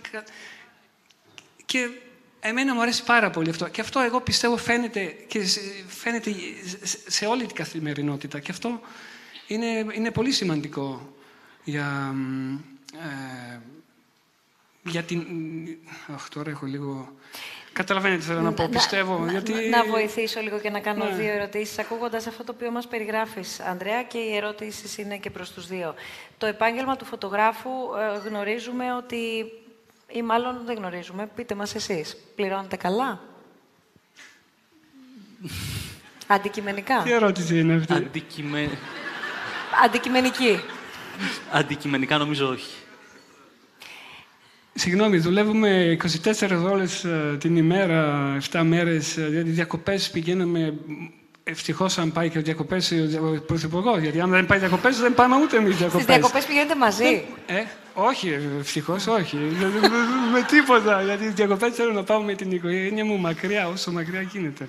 Στην Συγγνώμη. Ελλάδα όμως. Στην Ελλάδα, ναι. Δεν... Μην συμβεί και τίποτα έκτακτο. Συγγνώμη, με το μισθό που παίρνουμε δεν βγαίνουμε έξω. Σίγου- Και σίγουρα στην... όχι στην Ελβετία. Όχι, πραγματικά θέλω να πω ότι ε, θα έπρεπε να πάρουμε πολύ περισσότερα λεφτά για το χρόνο που δίνουμε. Αλλά το δίνουμε γιατί το πιστεύουμε. Ένα ερώτημα επίσης, το οποίο έχει έρθει τις προηγούμενες ημέρες, το βάζω στη, στη συζήτηση, είναι το από πού πληρώνεστε. Καλά, μην μας πείτε τώρα διαδικαστικά, αλλά θέλω να πω, υπάρχει επίσημα αυτή η θέση, η- ο προσωπικός φωτογράφος του Πρωθυπουργού; Νομίζω ναι. Τι νομίζεις; εγώ όταν ήμουν εγώ, εγώ, όχι, ε, εγώ, εγώ ήμ- ε, ήμουνα στο, ως ο- επίσημο φωτογράφος, αλλά όχι στο Μαξίμου, στη γραμματεία ενημέρωσης. Εκεί εγώ άνοιγα, όχι στο, στο Μαξίμου. Δεν ξέρω εσύ, δεν έχω ποτέ ρωτήσει που είσαι. Ναι, εγώ θεωρούμε επίσημα, ναι. Από το Μαξίμου είναι φωτογράφος πρωθυπουργού. Είναι απίστευτο το ότι έχουν εξαιρετική σχέση μεταξύ τους. Είναι, εντάξει, και γιατί όχι. Αλλά, Ναι, φυσικά. αλλά όχι, εγώ το σημειώνω. Εδώ πολλές φορές, ας πούμε, σε άλλα θέματα που δόξα τω Θεώ μέχρι στιγμής όλοι μας οι ομιλητές δύο χρόνια τώρα, 24 συζητήσεις έχουμε κάνει, με δεν ξέρω και εγώ δεν θυμάμαι πόσους ομιλητές. Ε, μ, πολύ καλά έχουμε συνεργαστεί και πολύ ε, ωραία έχουν ε, προχωρήσει οι συνεργασίες μας και οι συζητήσεις μας. Είναι πάρα πολύ, ας μου επιτραπεί η έκφραση, είναι πολύ γλυκιά η χημεία και η σχέση που έχετε, γιατί δουλεύοντας και εμείς και ως ομάδα, αν θέλετε, ακολουθώντας εσάς όλο το προηγούμενο διάστημα, ακριβώς επειδή η ομάδα του Athens Photo World ε, ε, σας ήξερε, δεν γνωριζόμασταν εμείς πριν. Επίσης, επειδή η ομάδα του Athens Photo World είναι φωτοδημοσιογράφοι, άρα κατανοούσαν και γνώριζαν και γνωρίζουν πολύ καλύτερα το χώρο σας. Εμείς δεν είμαστε. Εμ, θα περίμενε κανείς εκ πρώτης όψεως ότι, α, οκ, ο φωτογράφος του α, Μητσοτάκη, ο φωτογράφος του Τσίπρα, θα δούμε ένα άλλου τύπου debate ή θα είναι δύο επαγγελματίες οι οποίοι θα κοιτάνε με μισό μάτι ο ένας τον άλλον. Είναι πολύ ωραία τα σημεία που έρχεται και δένει όλη και η προεργασία, επιμένω γιατί έχει σημασία, δεν είναι πάντα δεδομένη, αλλά και η- ο κύκλος της συζήτησης μεταξύ των δύο. Πάνω απ' όλα είμαστε συνάδελφοι, πρώτα απ' όλα. Ε, και μετά από αυτό που κάνουμε τώρα, θα συνεχίσουμε μάλλον να κάνουμε το ίδιο πράγμα. Οπότε και μεταξύ μας και με όλους τους άλλους συναδέλφους, ε, πρώτα απ' όλα μας συνδέει η ίδια δουλειά, έχουμε τα ίδια προβλήματα. Οπότε είναι φυσιολογικό αυτό. Ε, Ναι. Και εγώ πρέπει να πω, για παράδειγμα, δεν ξέρω αν έχει συμβεί, συμβεί σε σένα, εγώ ε, αφού είμαι ένας φωτογράφος, για παράδειγμα, στη Γερμανία η καγκελαρία έχει τρει-τέσσερι, στη Γαλλία πάλι έχουν τρει-τέσσερι, αλλά εμείς είμαστε ένας. Δεν μπορείς να είσαι συνέχεια. Δηλαδή, άμα είσαι άρρωστος, τι γίνεται; Εγώ Τι γίνεται; ε, τι γίνεται, τι γίνεται; Ευτυχώς έχω συνάδελφους που τραβάνε. ότι άμα έχει Και μια αντικαθιστούν. συνάντηση στο, στο Μαξίμου και θα ζητήσουμε φωτογραφίες από κάποιο συνάδελφο, ευτυχώς. Αλλά άμα είναι κάπου στο εξωτερικό, πιο δύσκολα. Υπήρχε στη στιγμή που γέννησε η γυναίκα μου τη μικρή και πήγανε από το ΑΠΕ ε, για μένα. Αντί εμένα, για ένα μήνα, εγώ ήμουνα off και είχαν πάει στον Ταβόζη από το ΑΠΕ, γιατί και αυτό έγινε... Μου κάνανε μια χάρη βασικά. Και εγώ κάνω χάρη, έτσι, ε, πάντα δίνουμε φωτογραφίες σε όλα τα μέσα. Τότε μια πώς λένε, ανταλλαγή ναι. Και ήταν, ακόμα και σε αυτά, εγώ επιμένω σε αυτή την ανθρώπινη. Άμα είσαι σε μια ξένη χώρα στην Ελβετία, τα πράγματα είναι πολύ πιο τυπικά και μπορεί να μην μπορεί, να γίνει αυτό. Αλλά εδώ στην Ελλάδα αυτά είναι πιο απλά. Εύκολα. Δημήτρη, μία στιγμή εσένα, ε, πράγματι, ο Ανδρέα μας είπε, που, που Εγώ ήταν αδύνατο να ακολουθήσεις κάτι. Δεν δηλαδή, έχεις λείψει ποτέ. Ναι, Νομίζω έχω λείψει μία φορά. Είσαι που... Έχω λείψει μία φορά πριν τρία χρόνια που είχα πάθει πνευμονία για μία μέρα, νομίζω. Μία μέρα. Ε, έτυχε να γίνει μέσα στα Χριστούγεννα, οπότε ήταν μέρες που καθόμασταν. Οπότε ήμουν τυχερός. Οπότε ήρθε, ήρθε και, και τέριαξε. Ε, δεν ξέρω αν έχουμε να δείξουμε κάποιες φωτογραφίες ή αν θέλετε να μας τις περιγράψετε αναφορικά με μία φωτογραφία ή και παραπάνω ενδεχομένως που ο καθένας από εσάς ξεχωρίζει για το δικό του λόγο μια φωτογραφία του Πρωθυπουργού Δημήτρη που ανεξαρτήτως αν έχει απασχολήσει, αν έχει δημοσιευθεί, αν έχει απασχολήσει την επικαιρότητα, αν έχει πρωτοστατήσει ή όχι, αν την έχεις εσύ στο αρχείο σου, για κάποιο λόγο εσύ την ξεχωρίζεις. Ε, είναι μια φωτογραφία που είναι το προφίλ του σε σιλουέτα και από πίσω είναι τα, τα λευκά όρη, που είναι μια φωτογραφία που μου αρέσει πάρα πολύ. Που έτσι δείχνει και την αγάπη για τη φύση και το... Έχει δημοσιευθεί; Νομίζω όχι. Δεν είμαι σίγουρος. Νομίζω όχι. Την έχουμε εμείς; Ωραία, μπορεί ε, να την δούμε. έχουμε σίγουρα. Ωραία, μπορεί να τη δούμε στη συνέχεια. Εντάξει, ε, είναι πολύ μεγάλα τα αρχεία. 200 που έστειλες. Συνεργαστήκαμε πολύ καλά με το ναι, αρχείο. Ναι, ναι, Δηλαδή, λοιπόν, τους έχουμε τρελάνει. Συνήθως, να, τη, τη φωτογραφία μας περιέγραφε, σωστά; Ναι, ναι. Ανδρέα; Εγώ έχω μερικές. Ε, έχω και μία στον, στα λευκά όρη με λουλούδια. Δεν ξέρω αν την είδαμε. Καμία σχέση. Είναι ανάμεσα αυτές που έχω στείλει. Ε, έχω κάποιες. Ε, για παράδειγμα, μία που φαίνεται ε, του κύριου Λαντ το βράδυ πάλι 10, 12 Ιουλίου που ξέρουμε όλοι. Ήταν μια πολύ σημαντική ημέρα.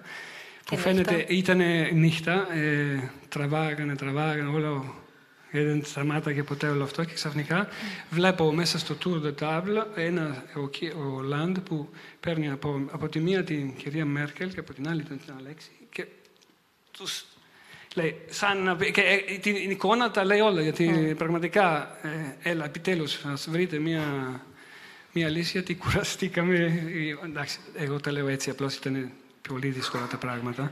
Απλώς είναι μια εικόνα που, τα, που περιγράφει πραγματικά τι συνέβαινε εκείνο το βράδυ. Και άλλες, δεν ξέρω τώρα που είναι, δεν, δεν φαίνονται. Θα φαίνονται. Ναι, τώρα βλέπουμε... Θα έρθει, βλέπουμε τη φωτογραφία. Θα έρθει τώρα σε λίγο. Είπαμε, είναι μεγάλα τα αρχεία. Συνήθως παρακαλάμε ναι, ναι. για μεγάλα αρχεία, για πολύ υλικό και δεν το παίρνουμε. Τώρα εδώ πέρα λίμωνο. Εσείς έχετε. Ε, εκείνη τη φωτογραφία. Πολύ υλικό. Να, τι, εδώ βλέπουμε. την προσπάθεια του Γάλλου Προέδρου να μπορέσει να, να φέρει κοντά τους δύο ε, ηγέτες. Και μια άλλη φωτογραφία, τώρα αν μπορώ να πω απλώς ναι. αφού την έχουμε δίπλα, ε, κάτι που πάντα ο, ο κύριος Τσίπρας ήταν, για αυτόν ήταν πάρα πολύ σημαντικό και είναι, είναι ε, εδώ είχε καλέσει στο, στο Μαξίμο τα παιδιά Ρωμά και βασικά αυτός είναι πολύ ευαίσθητος στις μειονότητες και, και σε ε, γενικά, σε, σε ανθρώπους που έχουν δυσκολίες και έχουν προβλήματα και έχει, κάνει, έχει προσπαθήσει να κάνει όσο μπορούσε για, για αυτούς. Έχει λόγο ο, ο Πρωθυπουργός στις φωτογραφίες. Μας περιέγραφες νωρίτερα, Δημήτρη, ότι εσύ εισηγείς σε κάποιες ε, φωτογραφίες, κάνεις κάποιες προτάσεις και στη συνέχεια η, η, η αρμόδια ομάδα, εν πάση περιπτώσει, που ασχολείται και με αυτό το κομμάτι, προχωρά στη δημοσίευση μερικών από αυτές ο Πρωθυπουργός έχει λόγο. Είναι μέρος αυτής της διαδικασίας, αν θέλεις. Συνήθως δεν προλαβαίνει να ασχοληθεί και με αυτό, ναι. αλλά κάποιες φορές που έχει τύχει να, να δούμε έτσι, κάποιος να μου πει, έλα να δούμε λίγο τι, τι έχει βγει, ε, έχει επιλέξει φωτογραφίες που η υπόλοιπη ομάδα λέει, αυτή να τη βάλουμε και εφόσον την επέλεξε φυσικά και τη, και τη χρησιμοποιούμε, αλλά ναι, ε, έχει λόγο αν, αν χρειαστεί. Αν είναι κάτι πολύ σημαντικό, φυσικά και θα τον ρωτήσουμε πρώτα. Ναι, μπορώ να πω και εγώ το ίδιο. Γιατί ο άνθρωπος δεν έχει το χρόνο να ασχοληθεί και με εμάς. Έχει τόσα πολλά πράγματα. Και... Αλλά τυχαίνει, για παράδειγμα, όταν είμαστε, ήμασταν στο αεροπλάνο, πηγαίνοντας ή γυρνώντας από Βρυξέλλες από άλλες χώρες, ε, αναγκαστικά δεν έχουμε κινητά, δεν, δεν δουλεύει τίποτα, τότε είστε πιο, ακόμα πιο κοντά από όσο είστε συνήθως. Και πολλές φορές μου λέει, Έλα, δείξε μου λίγο τις φωτογραφίες που τράβηξες. Και εκεί μου λέει, αυτή την έχεις στείλει; Ε, όχι. Α, γιατί δεν την έχεις στείλει; Και τότε όταν φτάνεις, μετά στέλνεις και εκείνη τη φωτογραφία. Mm-hmm. Έχετε μετρήσει πόσα ταξίδια έχετε κάνει μέχρι στιγμής, ενώ με αυτό το πόστο. Εγώ όχι. Δεν ξεκίνησα καν δηλαδή να μετράω. Ναι, νομίζω... Ούτε και εγώ, δεν, δεν, πολλά. Είπατε νωρίτερα, νομίζω ο Δημήτρης το είπε, ότι πολλές φορές μένουμε, και λογικό είναι, σε ό,τι συμβαίνει εκείνη τη στιγμή, σε αυτό που απεικονίζει η φωτογραφία και στο γεγονός βεβαίως που, το οποίο βρίσκεται και στο επίκεντρο όλων μας, πέραν του φωτογραφικού φάκου. Παρ' όλα αυτά, έχετε να διηγηθείτε και να μοιραστείτε μαζί μας είτε περιστατικά, είτε κάτι το οποίο εσάς φωτογραφικά σας τράβηξε το ενδιαφέρον, ενώ όλοι ήταν επικεντρωμένοι σε κάτι άλλο; Ε, εγώ συνήθως προσπαθώ να βρω και μια άλλη γωνία ή να περιγράψω διαφορετικά αυτό που συμβαίνει. Παραδείγματος χάρη, η μεσαία φωτογραφία είναι από μια σύσκεψη που έγινε αμέσως μετά την επίσκεψή μας στην Ιδωμένη. Οπότε νομίζω ότι το, η λάσπη στα, στα παπούτσια δείχνει χωρίς να χρειάζεται να εξηγήσει όλο το υπόλοιπο που, που έχει συμβεί πριν και, ή αυτό που εκτιλήσεται εκείνη την ώρα. Ε, πάντα προσπαθώ έτσι να, να βγάλω κάποιες φωτογραφίες στον κόσμο που είναι εκεί, το, το περιβάλλον, κάποιες μικρές λεπτομέρειες. Ε. Ανδρέα; Πολύ ωραίες, πάρα πολύ ωραίες. Ωραίες αυτές. Εγώ, ε, μάλλον, εστιάζομαι...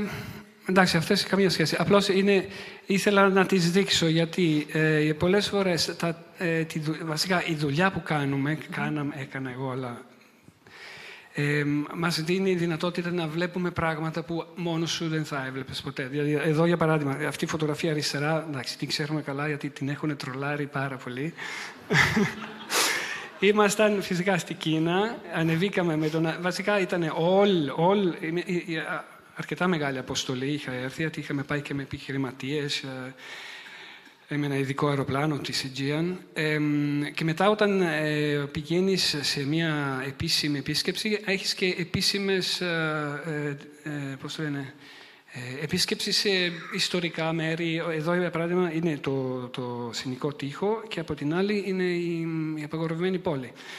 Για παράδειγμα, ε, στο Τείχο ήμασταν, ήταν τόσο ωραία εκείνη τη στιγμή, γιατί είχαν κλείσει τον Τείχο για μας και όπως και είχαν κλείσει και την απαγορευμένη πόλη, τότε βλέπεις κάτι που άμα πας μια μέρα μόνος σου δεν μπορείς ποτέ να το δεις έτσι, γιατί έχει χίλιες δύο ανθρώπους που είχε συνέχεια μπροστά, ουρές κτλ. Εδώ βλέπουμε είμαστε μόνο εμείς. Και είναι φανταστικά. Αυτά εμένα, ιδιαίτερα επειδή μου αρέσει πολύ η φωτογραφία τοπίου, φύση κτλ., είναι φοβερή χαρά. Και ο, και ο Λέξη σίγουρα εκείνη τη στιγμή το χάρηκε πάρα πολύ. Ήμασταν οι δύο, εμείς οι δύο πρώτοι που από κάτω ανεβήκαμε, σχεδόν τρέχοντας προς τα πάνω, ότι είχαμε το πρόγραμμα να, να ακολουθήσουμε και έπρεπε να, να μην χάσουμε χρόνο και τώρα πήγαμε πάνω ψηλά όσο μπορούσαμε. Αυτό θέλω να πω. Τότε έχουμε ευκαιρίες να δούμε πράγματα που αλλιώς βλέπεις δύσκολα. Και στη πλατεία Tiananmen τώρα ήταν πολύ συγκλονιστικό. Υπάρχουν όρια στη φωτογραφία; Δημήτρη. γενικά, ειδικά, όταν ακολουθείς Όρια ένα φυσικά υπάρχουν. Και ξέρεις, αλλά... ξέρεις και ξέρει και όλοι ξέρουν ότι είσαι εκεί ως προσωπικός του φωτογράφος προφανώς για να αποθανατήσεις το ότι συμβαίνει. Υπάρχει όριο ή μπορεί να γίνει το κλικ σε όλα; Ε, όχι, φυσικά υπάρχουν όρια. Όπως; Ε, ιδιαίτερα είναι ε, όρια που σου δίνουν από τις, ε, από τις χώρες που πηγαίνεις ή από τη στιγμή που είσαι, άμα είσαι στο μαξίμετρο. Αλλά φυσικά υπάρχουν πρωτόκολλα, υπάρχουν διάφορα ε, πράγματα που πρέπει οπωσδήποτε να ακολουθείς. Δεν μπορείς να κάνεις ό,τι θέλεις. Δεν γίνονται αυτά. Ναι, εντάξει, με, με κάλυψε απόλυτα. Μακάρι, γιατί εμείς, εμένα είναι και γνωστός, εγώ με βλέπουμε σκαρφαλώνω πάνω από εδώ, από εκεί και πολλές φορέ. Α, δεν τα τηρείς δηλαδή. Εγώ είμαι, αυτό είπα, είμαι λίγο περίεργος και, και, τότε με προσέχουν, με ξέρουν πολύ καλά. Και στο Μαξίμο τότε και τώρα από την άλλη, ξέρουν ότι ο Μπονέτη πάντα να τον έχεις λίγο υπό παρακολούθηση, αλλιώς θα σου κάνει μια. Γιατί αλλιώς έχει εκείνος υπό παρακολούθηση το θέμα. Ποιο, ποιο είναι το καλό προφίλ, ε, Υπάρχει; Ναι, βέβαια. Είναι όπως κοιτάμε από αριστερά. Όπως κοιτάμε από αριστερά. Δηλαδή, από τη δεξιά του. Ναι, ακριβώς. Ε, εμείς την άλλη.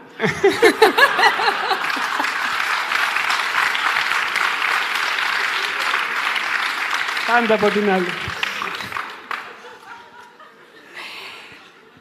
Έχετε αισθανθεί ποτέ άβολα ή έχετε πει ποτέ ψέματα για τη δουλειά που κάνετε. Ε, όχι πώς; Όχι ότι είστε ναι. φωτογράφος. Ότι είμαι σε μία παρέα, είναι λίγο ή κάπου, είναι τα πράγματα λίγο δύσκολα. Εντάξει, είμαστε και 10 χρόνια δύσκολα. Δεν το...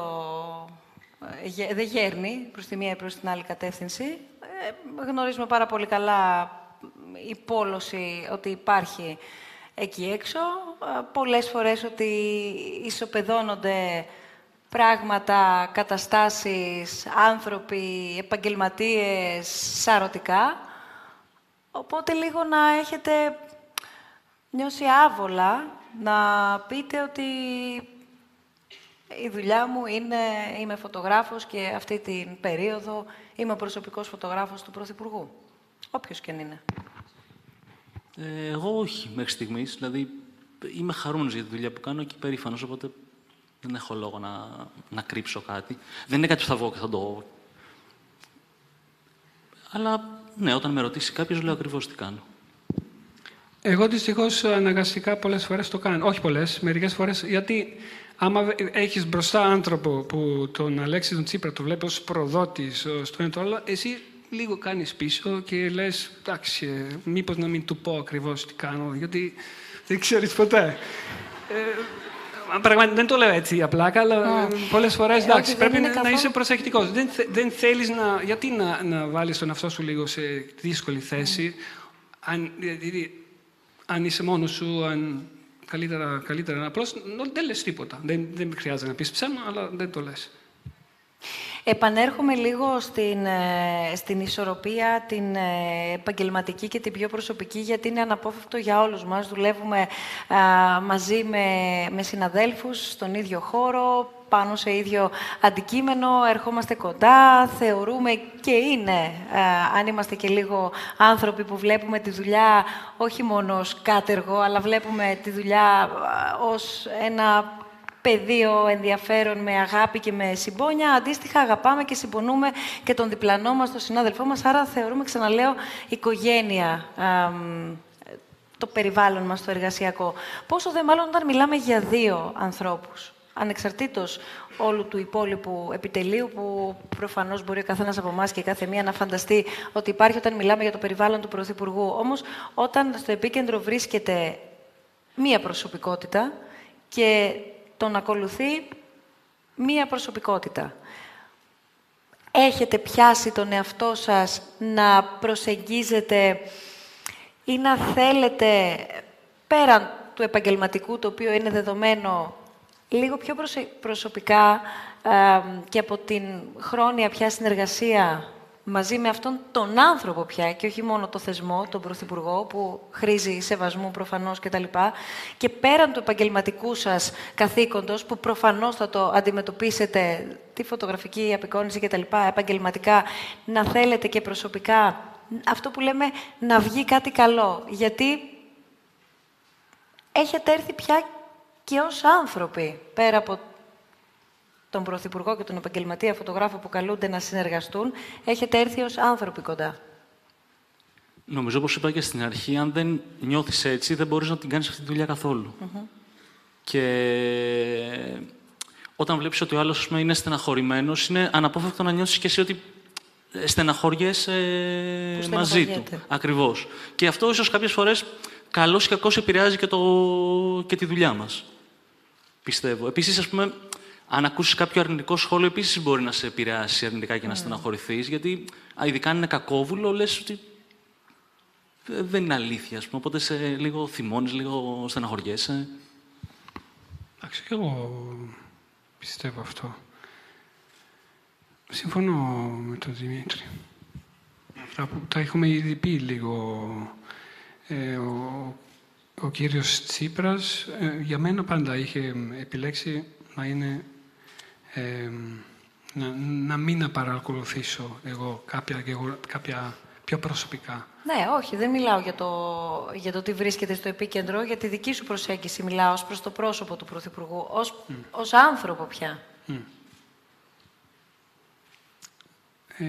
Νομίζω είναι αυτό που περιέγραψες, ότι ναι, ναι. έρχεστε κοντά και πέραν του επαγγελματικού και του θεσμικού και ως άνθρωποι. Είναι αναπόφευκτο αυτό. Ναι, φυσικά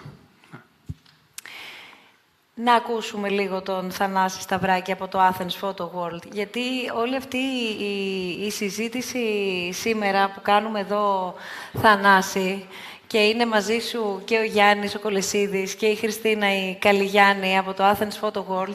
Ε, ξεκίνησε από, από μια συζήτηση που είχαμε και από ε, κοινές προβληματικές που βλέπουμε να, να υπάρχουν γύρω από τη φωτογραφία γενικά στην Ελλάδα και τους επαγγελματίες ουσιαστικά φωτογράφους.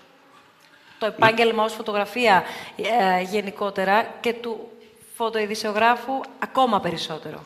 Ε, ναι, καλησπέρα. Ε, θέλαμε να αναδειχθεί το φωτορεπορτάζ και με μεγάλη χαρά το καλοκαίρι σε ένα στον προεκλογικό αγώνα του κυρίου Μητσοτάκη στην Αλευσίνα είχα πει την ιδέα στο Δημήτρη πώς μπορούμε να αναδειχθεί περισσότερη φωτογραφία και σε ένα επίπεδο φωτογράφων πρωθυπουργών. Την αποδέχθηκε και μετά τηλεφώνησα την επόμενη μέρα στον Άντρεα την αποδέχτηκε. Ήταν πολύ μαζεμένοι πώς θα μιλήσουμε σε κόσμο. Αλλά βλέπετε τι υπέροχοι είναι και οι δύο. Ε, θέλω να τονίσω το εξής ότι από το 2015 και μετά ε, αλλάξαν πολλά πράγματα στην κάλυψη των πρωθυπουργών, στο, στο, στο Μέγαρο Μαξίμου. Πώς φωτογραφίζουμε και προτρέπω και τους φωτορεπόρτερ που είναι εδώ να πάρουν το μικρόφωνο μετά να το πούνε ή να ρωτήσουν. Ξεκίνησαμε με την κυβέρνηση τον Ιανουάριο του 2015 Τσίπρα, ε, του κυρίου Τσίπρα στο Μαξίμου. Βλέπω και από το επιτελείο του τότε που ήταν. Δεν ξέρανε, θέλανε να μάθουν, βοηθήσανε, προχωρήσανε τα πράγματα. Και φτάνουμε τώρα από τον Ιούλιο του... Ε, ναι, τον Ιούλιο, ο οποίο έχει αλλάξει πάρα πολύ το πράγμα. Και γι' αυτό θέλω να ευχαριστήσω για την εκδήλωση και την κύρα την Κάπη, η οποία έχει αλλάξει πραγματικά το ρόλο του Μαξίμου τι είναι αυτό που έχει αλλάξει, ναι, για να καταλάβουμε λίγο και οι υπόλοιποι, ναι, ναι, ναι, Θανάση, να μπορέσουμε να καταλάβουμε τι είναι αυτό που ακριβώς. έχει αλλάξει τελικά. Είναι όλα σχεδιασμένα σωστά. Πού θα κάτσω... ε, εγώ είμαι φωτορεπόρτερ στο Associated Press της άλλης.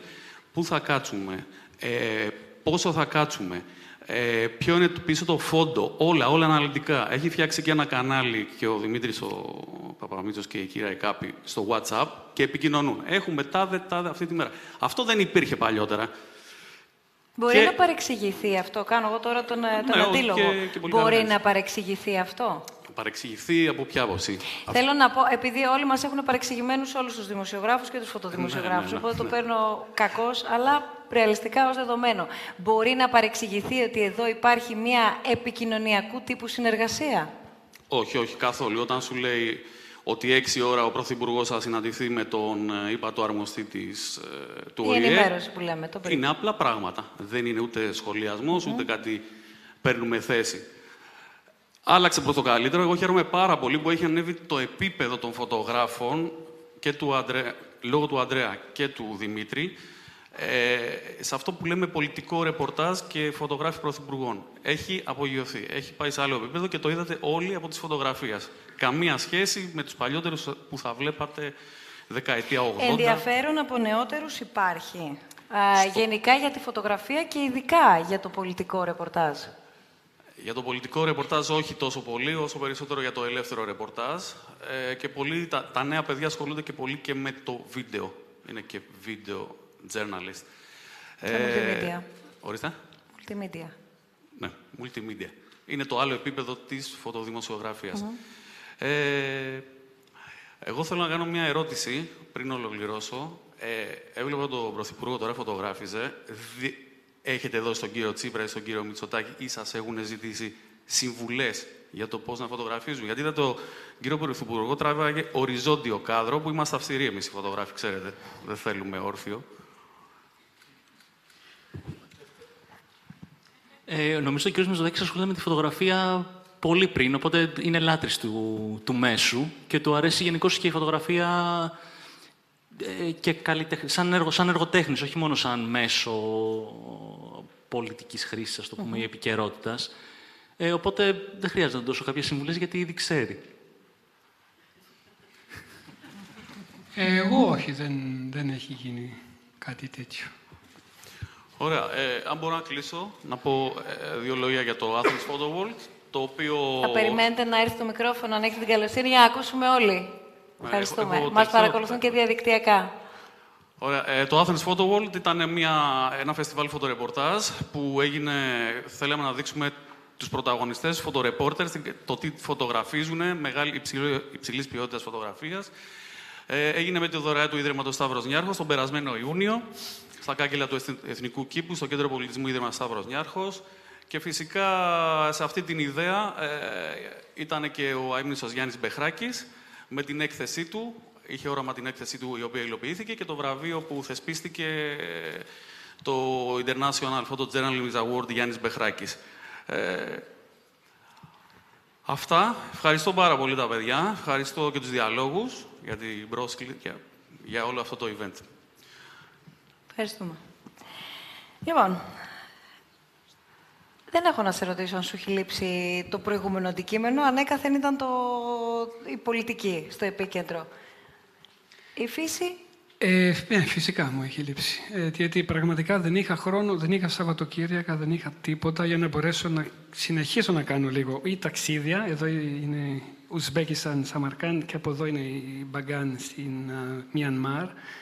Αυτά τα ταξίδια δυστυχώς τα έκοψα. Δηλαδή από το 2015 δεν, δεν, δεν μπόρεσα πια εδώ είναι κάποια νησιά του, της Μιανμάρ πάλι. Αυτή είναι οι, οι, οι τσιγκάνες της θάλασσας τους λένε, μόκεν, που ζουν πάνω σε βάρκες και, ζουν, και πηγαίνουν από νησί σε νησί που είναι ακατοίκητα αυτά τα νησιά, φοβερή ζούγκλα.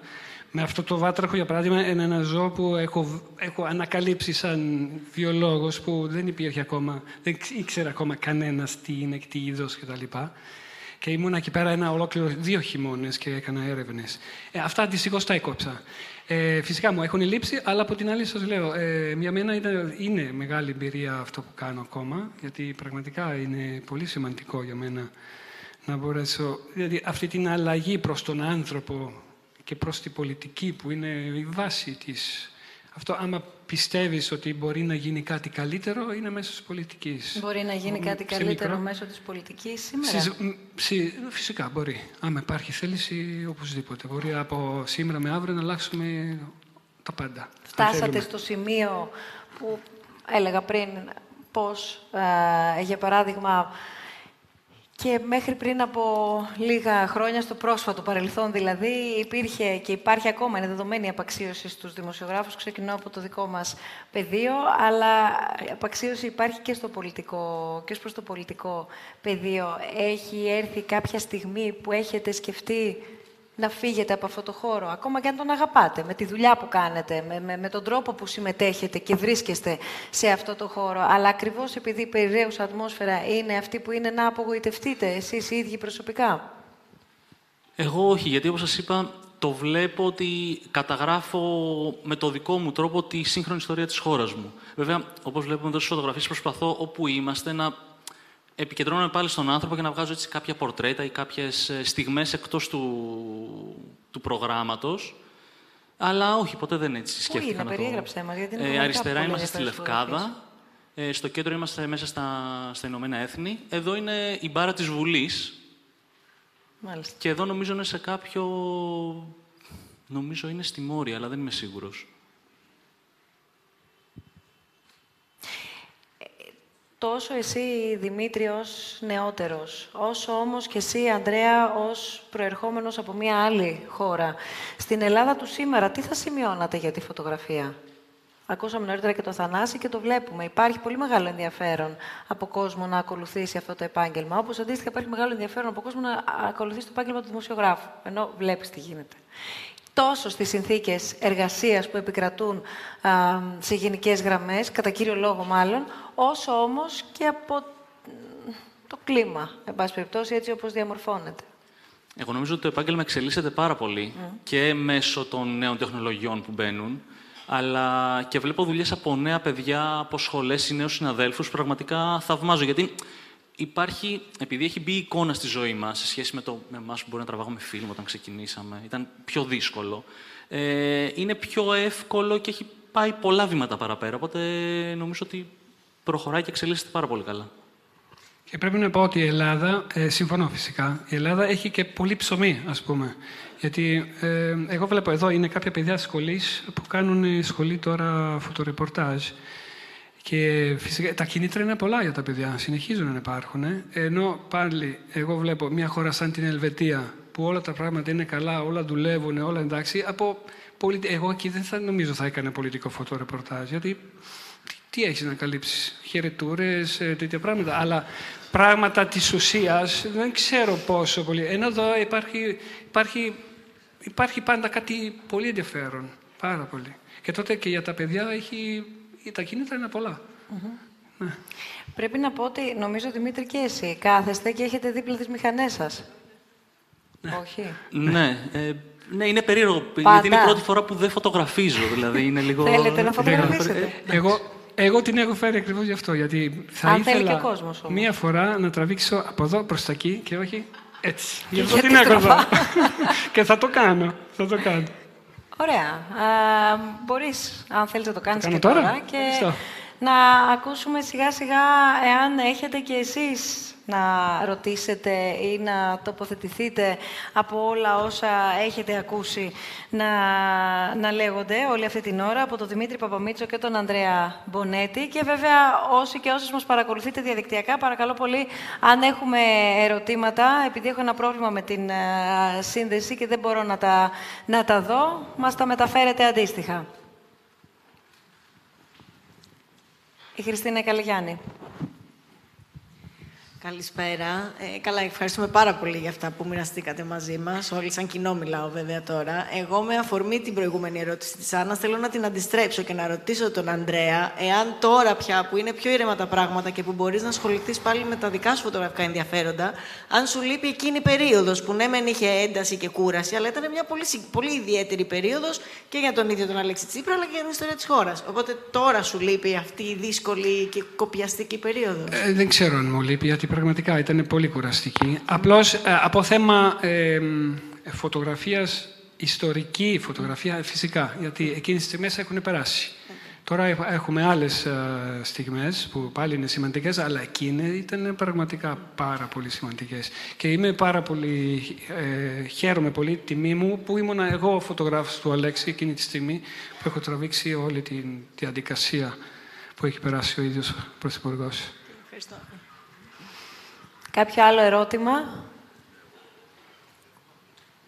Ο κύριος Λιγνάδης και αμέσως μετά σε εσάς. Ευχαριστώ πολύ. Ευχαριστώ πολύ. Ήθελα να ρωτήσω, πρώτα απ' όλα να πω ότι είμαι πολύ χαρούμενος που η εκδήλωση αυτή γίνεται στο κτίριο της Δραματικής Σχολής του Εθνικού Θεάτρου και θέλω να ρωτήσω, ας πούμε τώρα αν όλοι ε, ε δυνητικά έχουμε όλοι κινητά, μπορούμε να φωτογραφίσουμε τον κύριο Πρωθυπουργό, για παράδειγμα. Έχει αλλάξει κάτι τώρα που ο καθένας έχει πρόσβαση στη φωτογράφηση, στο βίντεο, στην εικόνα, ε, στη, στο ανέβασμα αυτών των φωτογραφιών; Έχει αλλάξει κάτι στη δουλειά σας; Παλιά υπήρχαν κάποιοι φωτορεπόρτερ, παίρνανε τις εξαιρετικές στιγμές, τις δειλίζανε και τις δημοσιεύανε. Τώρα ο καθένας μπορεί να φωτογραφίσει, βιντεοσκοπήσει, δημοσιεύσει ό,τι θέλει και υπάρχουν και κοινωνικά δίκτυα που μπορεί να το ανεβάσει όπου θέλει. Δεν υπάρχει διαφορά στη δουλειά σας ή ακόμα, ακόμα και στην πολιτική προέκταση; Της δουλειάς σας. Ευχαριστώ πάρα πολύ.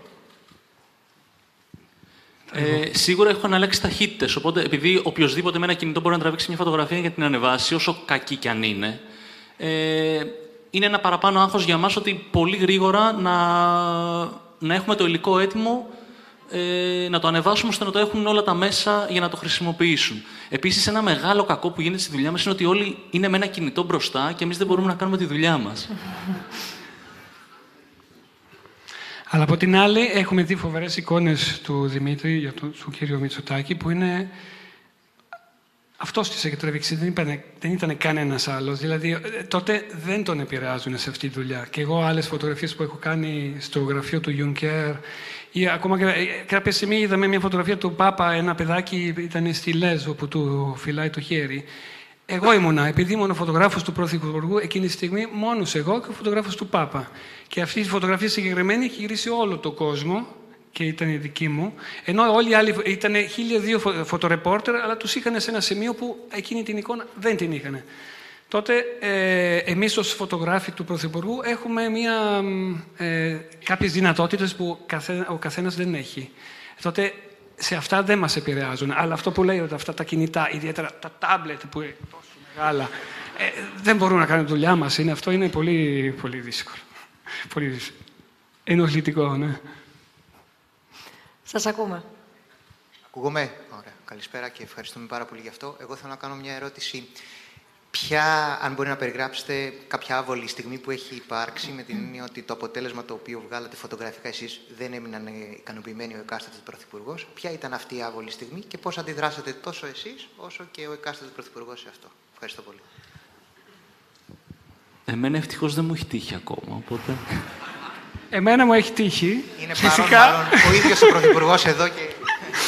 Φυσικά έχει τύχει που σε δύο φορές, δεν θα πω τι, απλώς κάποιες φωτογραφίες που δεν έπρεπε να είχαν φύγει, ε, φύγανε. Και εκεί έφταιγα εγώ. Και τότε... το περιεχόμενο; Ως το περιεχόμενο. Δηλαδή κάποιες, ε, κάποιες συναντήσεις που είχαν γίνει, ναι. που κάποια, κάποια στιγμή ο Τσίπρας με φωνάζει, λέει, μα γιατί είναι αυτές οι φωτογραφίες uh-huh. στην Ελλάδα; Λέω, ούψ, συγγνώμη, αλλά εκείνη τη στιγμή αισθάνεσαι, ξέρεις, πως είναι...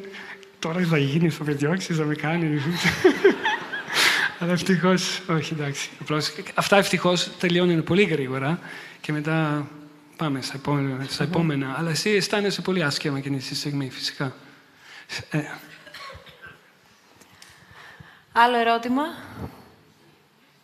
Ο κύριος εδώ και η κυρία εκεί αμέσως μετά. Σας ακούμε. Ε, πιστεύω από τις εικόνες που είδαμε όλοι εδώ πέρα, ε, θα καταλάβατε όλοι το ότι η νέα γενιά των φωτορεπόρτερ, ε, και μπορώ να το πω γιατί ασχολούμαι πάρα πολλά χρόνια, ήμουν καθηγητής φωτογραφίας και εδώ και στο Βελιγράδι ε, και είμαι και σύμβουλος έκδοσης στο φωτογραφικό περιοδικό, το Photonet. Γνώριζα λοιπόν τους παλιότερους φωτορεπόρτερ οι οποίοι δουλεύανε σε τελείως διαφορετικές συνθήκες και είχαν τελείως διαφορετική οπτική. Δηλαδή; Δηλαδή η οπτική τους ήταν στο στυλ της χαιρετούρας, το να τραβήξουμε το στιγμιότυπο, ασπρόμαυρη φωτογραφία ως επιτοπλίστων που δούλευε τότε ο τύπος.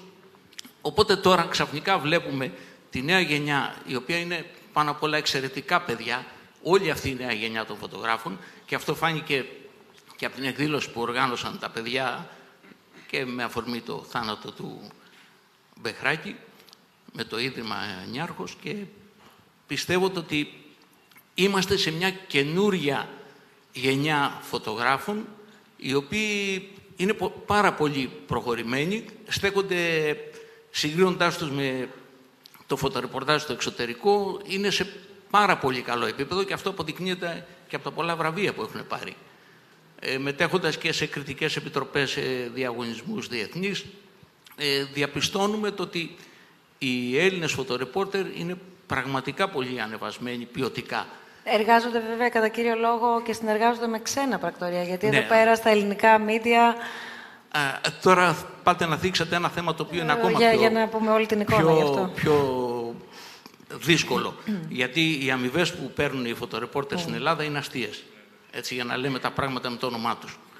Ε, Παρ' όλα αυτά όμως η επιμονή τους, το κουράγιο τους, η όρεξή τους νομίζω το ότι αποδίδει. Και πραγματικά βλέποντας αυτή την καινούργια γενιά των φωτογράφων και με την προσπάθεια που γίνεται να φανεί το έργο της παραπέρα, χωρίς να θέλω να θίξω τους δημοσιογράφους, ε, οι φωτορεπόρτερ είναι σε πολύ καλύτερη εκτίμηση από το κοινό από τη δημοσιογραφία. Ε, ναι, εξαρτάται. Αν δεν έχουν πέσει όμως ε, θύμα ξυλοδαρμού σε πορεία. Δηλαδή, Ε, καλά. Δεν είστε πολύ αντικειμενικός τώρα για να, είμαι, να προσπαθήσω να κρατήσω κάποιες ισορροπίες. Δεν είναι ακριβώς έτσι. Και αν θέλετε, η βία δεν διαχωρίζεται στο αν τη δέχονται οι μεν ή οι δε. Σίγουρα. Έτσι. Ε, Οπότε οι φωτοδημοσιογράφοι το γνωρίζετε καλύτερα από μένα. Δέχονται πολλές φορές περισσότερες φορές ε, έστω και φραστικές επιθέσεις, βία Ναι. είναι και αυτό, ειδικά σε ό,τι έχει να κάνει έξω στον δρόμο και αναγκάζεστε πολλές φορές και αναγκάζονται πολλές φορές να κρύβουν τον εξοπλισμό τους. Γιατί ο δημοσιογράφος μπορεί να βγει με ένα κινητό τηλέφωνο, Ναι, ναι. ο Έτσι. φωτογράφος, ο- για να, είμαστε, να τα λέμε λίγο πιο στοχευμένα, Ε, παρακαλώ, τα ο πράγματα, Θανάσης- για να μην απογοητευόμαστε και οι Ναι, ναι. νεότεροι. Μην τα διαστρεβλώνουμε. Ο Θανάσης έχει κάνει ομιλίες και έχει δείξει εικόνες πώς Μάλιστα. πάει σε διαδηλώσεις και σε Ακριβώς. καλύψει γεγονότα. Γι' αυτό. Άρα ε, συνεννοούμαστε. Για να μην προσανατολίσουμε τη συζήτηση, Ναι, σας ευχαριστούμε πάρα πολύ, γιατί είναι τεράστιο θέμα προφανώς. Ε, η κυρία. Ναι. Γεια σας. Ε, Γεια σας. Εγώ θέλω να ρωτήσω... Α, μπορείτε να έρθετε λίγο πιο κοντά, γιατί είστε ακριβώς κάτω από τα φώτα και δεν σας βλέπουμε καθόλου. Η ερώτηση που έχω να θέσω εγώ είναι ότι δουλεύοντας ε, δίπλα σε δύο πρωθυπουργούς, ε, νυν και πρώην, είναι ότι είναι ένας σε πολύ αποστηρωμένο περιβάλλον. Είστε σε κάποιες, στις περισσότερες φορές, για να το θέσω καλύτερα. Σε ένα αρκετά αποστηρωμένο περιβάλλον εννοώ ότι δεν υπάρχει κάποιος να σε ενοχλήσει δίπλα εκτός από τους συναδέλφους στα πρώτα λεπτά. Ε, δεν υπάρχει τόσο πολλοί κόσμος, ιδιαίτερε συναντήσεις. Έχετε μια μεγαλύτερη άνεση και μια μεγαλύτερη μ, ευκολία στο θέμα του χρόνου. Θέλω να ρωτήσω αν σας λείπει ή αν θα το θέλατε να υπήρχε μια μ, πίεση χρόνου που σε κάποιους φωτορεπόρτερ λειτουργεί όσο ότι πρέπει να βγάλω το αποτέλεσμά μου στα πρώτα τρία λεπτά. Γιατί έχω αυτό το χρόνο, πρέπει ο Πρωθυπουργός να έχω το τέλειο καρέ για το πρακτορείο μου να ανέβει στα πρώτα τρία λεπτά. Γιατί μετά πρέπει να φύγω έξω από την αίθουσα. Που πιθανά μετά εσείς να μένετε εκεί. Ε, ωραία ερώτηση. Απλώς δεν πιστεύω ότι α- είναι ακριβώς έτσι. Γιατί ε, μ, δεν, δεν, δεν ξέρω εσύ, αλλά εμένα στο μαξί μου δεν μου δίνανε και πολύ περισσότερο χρόνο να τρέξω φωτογραφίες. Όπως είπα πριν, δεν είχα εγώ και δεν ήθελα καν να μπω στη διαδικασία να ζητήσω ξανά φωτογραφία στην περίπτωση που κάτι δεν πήγε καλά. Δηλαδή α, να στείνονται ξανά. Ε, τότε ε, η πίεση την έχουμε κι εμείς. Αν πηγαίνουμε Βρυξέλλες, για παράδειγμα, που υπάρχει ένα tour de table εκεί πέρα, δεν είμαστε μόνο ε, εγώ σαν α, φωτογράφος α, προσωπικός. Είναι άλλες 20 τόσες χω- χώρες φωτογράφοι και όλοι πιεζόμαστε πάρα πολύ να τραβήξουμε μέσα σε δύο λεπτά τις φωτογραφίες που χρειαζόμαστε όσο μπορούμε και γρήγορα για να μετά να τις στείλουμε εδώ στην Ελλάδα ή να μπορεί να φαίνεται ότι ο Πρωθυπουργός είναι εκεί πέρα. Ε, η πίεση την έχουμε συνέχεια κι εμείς. Δεν, δεν συνηθίζεται τόσο πολύ να έχουμε τόσο πολύ άνεση και, και χαλαρά. Όχι. Τότε πιστεύω είμαστε συνέχεια σε, σε αυτό που λες την πίεση να κάνουμε όσο μπορούμε καλύτερα τη δουλειά μας μέσα σε πολύ γρήγορο χρόνο. Δεν ξέρω τι λες εσύ. Συμφωνώ, συμφωνώ. Δηλαδή, Δεν υπάρχει αυτή η ειδική μεταχείριση ουσιαστικά. στην Ελλάδα θα έλεγα ότι είμαστε προνομιούχοι, δεν το συζητώ. Απλά όταν είμαστε στο εξωτερικό ισχύει για μας ό,τι ισχύει για όλο τον υπόλοιπο κόσμο. Ναι, νομίζω είναι κατανοητό. Άλλη ερώτηση; Βεβαίως, βεβαίως. Ένα μικρόφωνο στον κύριο Πρωθυπουργό, παρακαλώ.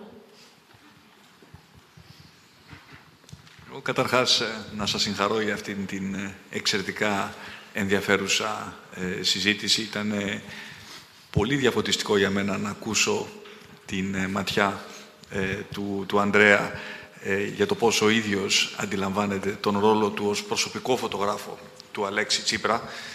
Και θέλω να κάνω τρεις πολύ σύντομες παρατηρήσεις. Η πρώτη είναι ότι για μένα οι ενδιαφέρουσες φωτογραφίες είναι κατά κανόνα αυτές οι οποίες δεν βλέπουν ε, ε, τα φώτα της δημοσιότητας. Και θυμάμαι όταν ε, ο Δημήτρης κάποια στιγμή μου χάρισε ένα άλμπουμ το οποίο ο ίδιος είχε φτιάξει με αυτές που θα αποκαλούσαμε backstage φωτογραφίες, όχι αυτές οι οποίες διακινήθηκαν μέσα από το επίσημο κανάλι του τότε αρχηγού ε, της ε, αξιωματικής αντιπολίτευσης και πιστεύω ότι αυτές οι φωτογραφίες έχουν τελικά το μεγαλύτερο ενδιαφέρον. Είναι κατά κανόνα φωτογραφίες που αποκαλύπτουν κάτι παραπάνω για το πρόσωπο, για τον συναισθηματικό του κόσμο ή φωτογραφίες με κόσμο. Αυτές είναι οι φωτογραφίες που μου προκαλούν εμένα προσωπικά το μεγαλύτερο ενδιαφέρον και βέβαια πάντα υπάρχει και η καλλιτεχνική διάσταση ενός αποτυχημένου εραστέχνη ε, φωτογράφου, μιας ματιάς που είναι τελείως προσωπική, τι είναι, τι είναι ωραίο και τι δεν είναι. Αλλά πιστεύω ότι αυτές οι, οι φωτογραφίες οι οποίες θα μας δείξουν ε, κουρασμένους, ε, ιδρωμένους, συγχυσμένους, ε, σε μια ε, κατάσταση η οποία δεν είναι η συνηθισμένη, η στυλιζαρισμένη κατάσταση, εικόνα την οποία περιμένει κάποιος από ένα δημόσιο πρόσωπο, αυτές έχουν το μεγαλύτερο ενδιαφέρον και πιστεύω ότι θέλει και ένα περισσότερο θάρρος και από εμά, από τα δημόσια πρόσωπα, να μπορούμε να δίνουμε το ok αυτές οι φωτογραφίες να κυκλοφορούν. Ίσως δεν θέλει και τόσο θάρρος, διότι τελικά δεν υπάρχει προστατευμένη δημόσια εικόνα σήμερα. Διότι ε, όταν, όπως είπατε, ο καθένας έχει ένα, ε, ένα κινητό ή ένα, ε, ή ένα βίντεο, η ιδέα του ελέγχου της εικόνας, όπως την ξέραμε από την προηγούμενη γενιά των πολιτικών προσώπων, απλά δεν, ε, δεν υφίσταται. Ε, οπότε, ας φροντίσουμε τουλάχιστον οι φωτογραφίες του Δήμου να είναι, αν μη τι άλλο, ωραίες. Αληθινές και ωραίες. Και νομίζω ότι ο καθένας καταλαβαίνει όταν βλέπει μια φωτογραφία τι σημαίνει να είναι αληθινή. Όπως εγώ είδα πολύ ενδιαφέρουσες φωτογραφίες που, ε, που τράβηξες, που είναι ξεκάθαρα φωτογραφίες που δείχνουν κάτι ε, παραπάνω από αυτό το οποίο μπορεί να δει κανείς μέσα από μια συνηθισμένη χειραψία. Ε, το, το τελευταίο που ήθελα να πω είναι ότι έχω τεράστιο σεβασμό στην δουλειά σας και στη δουλειά όλων των φωτορεπόρτερ. Γιατί το λέω αυτό, διότι χρειάζεται πάρα πολύ δουλειά για να βγει αυτό το αποτέλεσμα. Δουλειά την οποία οι πιο πολλοί από εσάς δεν την βλέπετε, ε, αλλά ξέρω πολύ καλά το άγχος ε, του Δημήτρη, του Αντρέα, φαντάζομαι ότι είναι ακριβώς το ίδιο, τι σημαίνει να πηγαίνεις ε, και να κάνεις 10 ομιλίες σε μια προεκλογική περίοδο και να πρέπει να ψάχνεις να βρεις ε, Wi-Fi ή γρήγορο διαδίκτυο στο αυτοκίνητο για να στείλεις τις φωτογραφίες στο χρόνο που πρέπει να τις, ε, να, να τις στείλεις και πόσο πολλή δουλειά χρειάζεται και την ώρα της λήψης. Ε, έχει πολύ ενδιαφέρον ότι κοιτάω και βλέπω τον Δημήτρη στα πιο απίθανα σημεία σε μια ταράτσα, σε μια, σε, σε μια γωνία που δεν θα φανταζόμουν ποτέ ότι, ότι, θα τον, ε, ε ότι θα τον έβλεπα. Και πιστεύω ότι αυτή είναι η ματιά του, του φωτογράφου που θέλει πάντα το κάτι καλύτερο και πιθανώς η πιο ωραία φωτογραφία να είναι αυτή την οποία θα έχετε τραβήξει και δεν θα την έχει δει κανείς σας. Ίσως ούτε εμείς. Αλλά αυτή νομίζω ότι είναι η χαρά της δουλειάς σας. Και επίσης μεγάλος σεβασμός ε, σε, όλο, σε όλα τα παιδιά του, του φωτορεπορτάζ, εγώ από την πρώτη στιγμή μαζί με την Κύρα και μαζί με τον Δημήτρη είπα θέλω όσο γίνεται πιο open access. Ξέρω πόσο δύσκολο είναι να πρέπει να μπεις για ένα λεπτό και να τραβήξεις ε, ε φωτογραφίες. Και φυσικά ξέρω ότι πάντα μπορεί να υπάρχει και ο εντός εισαγωγικών ε, κίνδυνος να είναι μια γωνία όχι αυτή ακριβώς που μας αρέσει. Έχουμε φάει όλοι μας, και εγώ και ο τέος Πρωθυπουργός τόσο τρολάρισμα από φωτογραφίες. Έχουμε αποκτήσει ανοσία σε αυτά. Άρα δεν, μας, δεν είναι κάτι το οποίο νομίζω ότι μας ενδιαφέρει. Ε, δεν μας ενδιαφέρει, μας ενδιαφέρει ιδιαίτερα. Αλλά αυτό το οποίο θέλω να, να γνωρίζει το ακροατήριο και έχει τη σημασία του πιστεύω είναι ότι για να δείτε αυτό το, το αποτέλεσμα χρειάζεται πάρα πολλή δουλειά, χρειάζεται πολλή δουλειά πριν, χρειάζεται πάρα πολλή δουλειά κατά την ώρα της φωτογράφησης. Δεν είναι απλά στεκόμαστε, τραβάμε μια φωτογραφία, τελειώσαμε. Και πάρα πολλή δουλειά, ειδικά για όλους μας που δουλεύουμε γρήγορους ρυθμούς, το πώς το υλικό θα φτάσει έτσι όπως πρέπει να φτάσει, εκεί που ε, πρέπει να φτάσει, ε, στην ώρα που, που πρέπει να φτάσει. Οπότε ε, και πάλι συγχαρητήρια για αυτήν την πολύ ωραία εκδήλωση και νομίζω ότι θα, θα προσθέσω κι εγώ ως, ως τελευταίο σχόλιο ότι, ότι πράγματι υπάρχει μια τεράστια ποιοτική διαφορά σε σχέση με αυτό που βλέπαμε, όπου και που θυμάμαι, χάζευα φωτογραφίες ας πούμε, του, του πατέρα μου από την αντίστοιχη εποχή και πράγματι έβλεπε που και που μία φωτογραφία που έλεγες πω, πω αυτή έχει μια ενδιαφέρουσα ματιά, είναι κάτι, ε, είναι κάτι διαφορετικό. Αλλά τώρα ε, νομίζω ότι έχουμε πάει σε ένα, ε, σε ένα άλλο επίπεδο και είναι ένας καθρέφτης η φωτογραφία την εποχή της εικόνας ε, της δικιάς μας πραγματικότητας, της, ε, της δουλειάς μας και ε, πιστεύω ότι και η επόμενη γενιά των παιδιών που θα θέλουν να ασχοληθούν με την ε, φωτογραφία επαγγελματικά, εραστεχνικά, έχουν πάρα πολλά να μάθουν από τη δουλειά σας. Οπότε και πάλι θερμά συγχαρητήρια. Σας ευχαριστούμε πάρα πολύ. Ευχαριστούμε πολύ και ευχαριστούμε και το επαναλαμβάνω ούτως ή άλλως που είστε σήμερα εδώ μαζί μας και μας τιμάτε με την παρουσία σας, που αποδεχθήκατε από κοινού με τον πρώην Πρωθυπουργό και αρχηγό της αξιωματικής αντιπολίτευσης την πρόσκληση των διαλόγων. Έλεγα νωρίτερα και στην εισαγωγή ότι οι διάλογοι δεν προσκαλούν ακριβώς επειδή είναι προσκεκλημένος όλος ο κόσμος, γιατί προάγουν το δημόσιο διάλογο, αντιλαμβανόμενοι λίγο πολύ ότι γίνονται αρκετές εκπτώσεις στο πώς διεξάγεται ο δημόσιος διάλογος και σε όσους έχουν βήμα, οπότε προσπαθούμε να, να μην βάζουμε όρια και να μην σκανάρουμε το ποιος θα παρακολουθήσει τι, ποιος θα πει τι, από, έως, εκεί και γιατί. Είναι λοιπόν ένα εγχείρημα που θέλει ε, ταπεινότητα, δουλειά και τόλμη όμως ταυτόχρονα και όλη η ομάδα των διαλόγων. Βεβαίως ε, στο, ως πρωτοβουλία του Ιδρύματος Σταύρος Νιάρχος εδώ και δύο χρόνια προάγουμε όλο, όλο αυτό το, το υλικό για θέματα που μας αφορούν όλους. Είναι πολύ σημαντικό λοιπόν το ότι καταπιανόμαστε με αυτόν τον τρόπο μέσω δύο επαγγελματιών, ξαναλέω, αλλά και δύο ανθρώπων, με ένα πάρα πολύ ιδιαίτερο αντικείμενο, το οποίο πολυεπίπεδα συζητείται και μπορεί να συζητείται σε βάθος για πάρα πολλές ώρες, νομίζω, και σε πάρα πολλές πτυχές, πώς είναι δηλαδή ο επαγγελματίας φωτογράφος στην Ελλάδα, πώς είναι ο επαγγελματίας φωτογράφος που είναι ο προσωπικός φωτογράφος του Πρωθυπουργού, που έχουμε να κάνουμε με το θεσμό αλλά και τον άνθρωπο ταυτόχρονα, οπότε ήταν από εμάς αυτονόητη η πρόσκληση αμοιβαία προς τους δύο, τον νυν Πρωθυπουργό και τον πρώην Πρωθυπουργό και μεγάλη όμως και η τιμή και η χαρά γιατί δεν είναι αυτονόητο που τύχαμε της αποδοχής σας. Δεν ξέρω αν υπάρχει κάποιο άλλο ερώτημα. Σε δύο εδώ βλέπω κυρίους και να πω ότι και διαδικτυακά έχουν φτάσει αρκετά ερωτήματα τα οποία έχουν μπει ήδη στη συζήτησή μας και έχουν απαντηθεί, οπότε γι' αυτό και δεν επανερχόμαστε. Σας ακούμε. Ποιος έχει το μικρό... Εδώ, στον κύριο, παρακαλώ.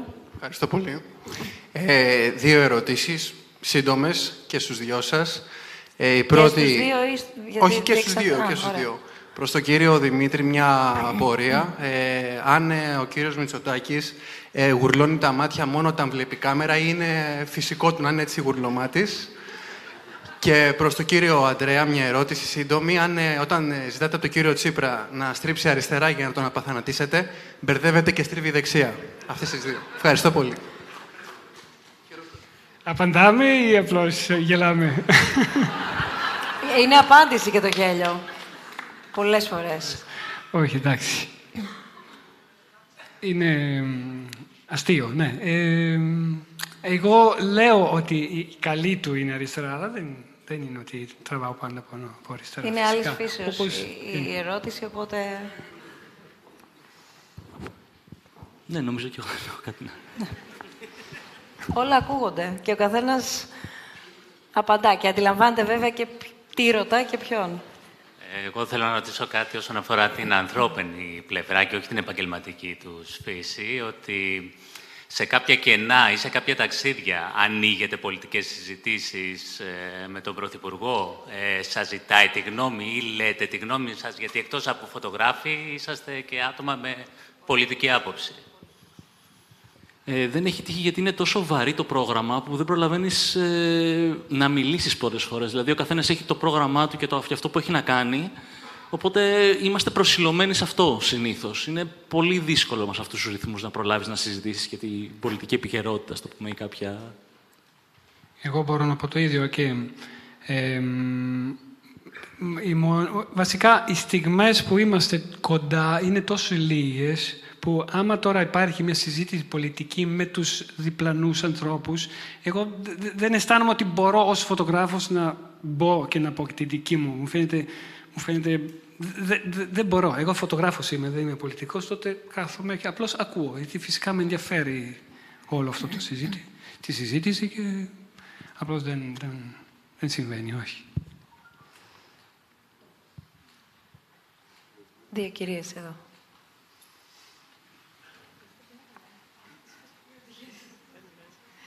Γεια σας. Ε, η δική μου ερώτηση αφορά το εξής.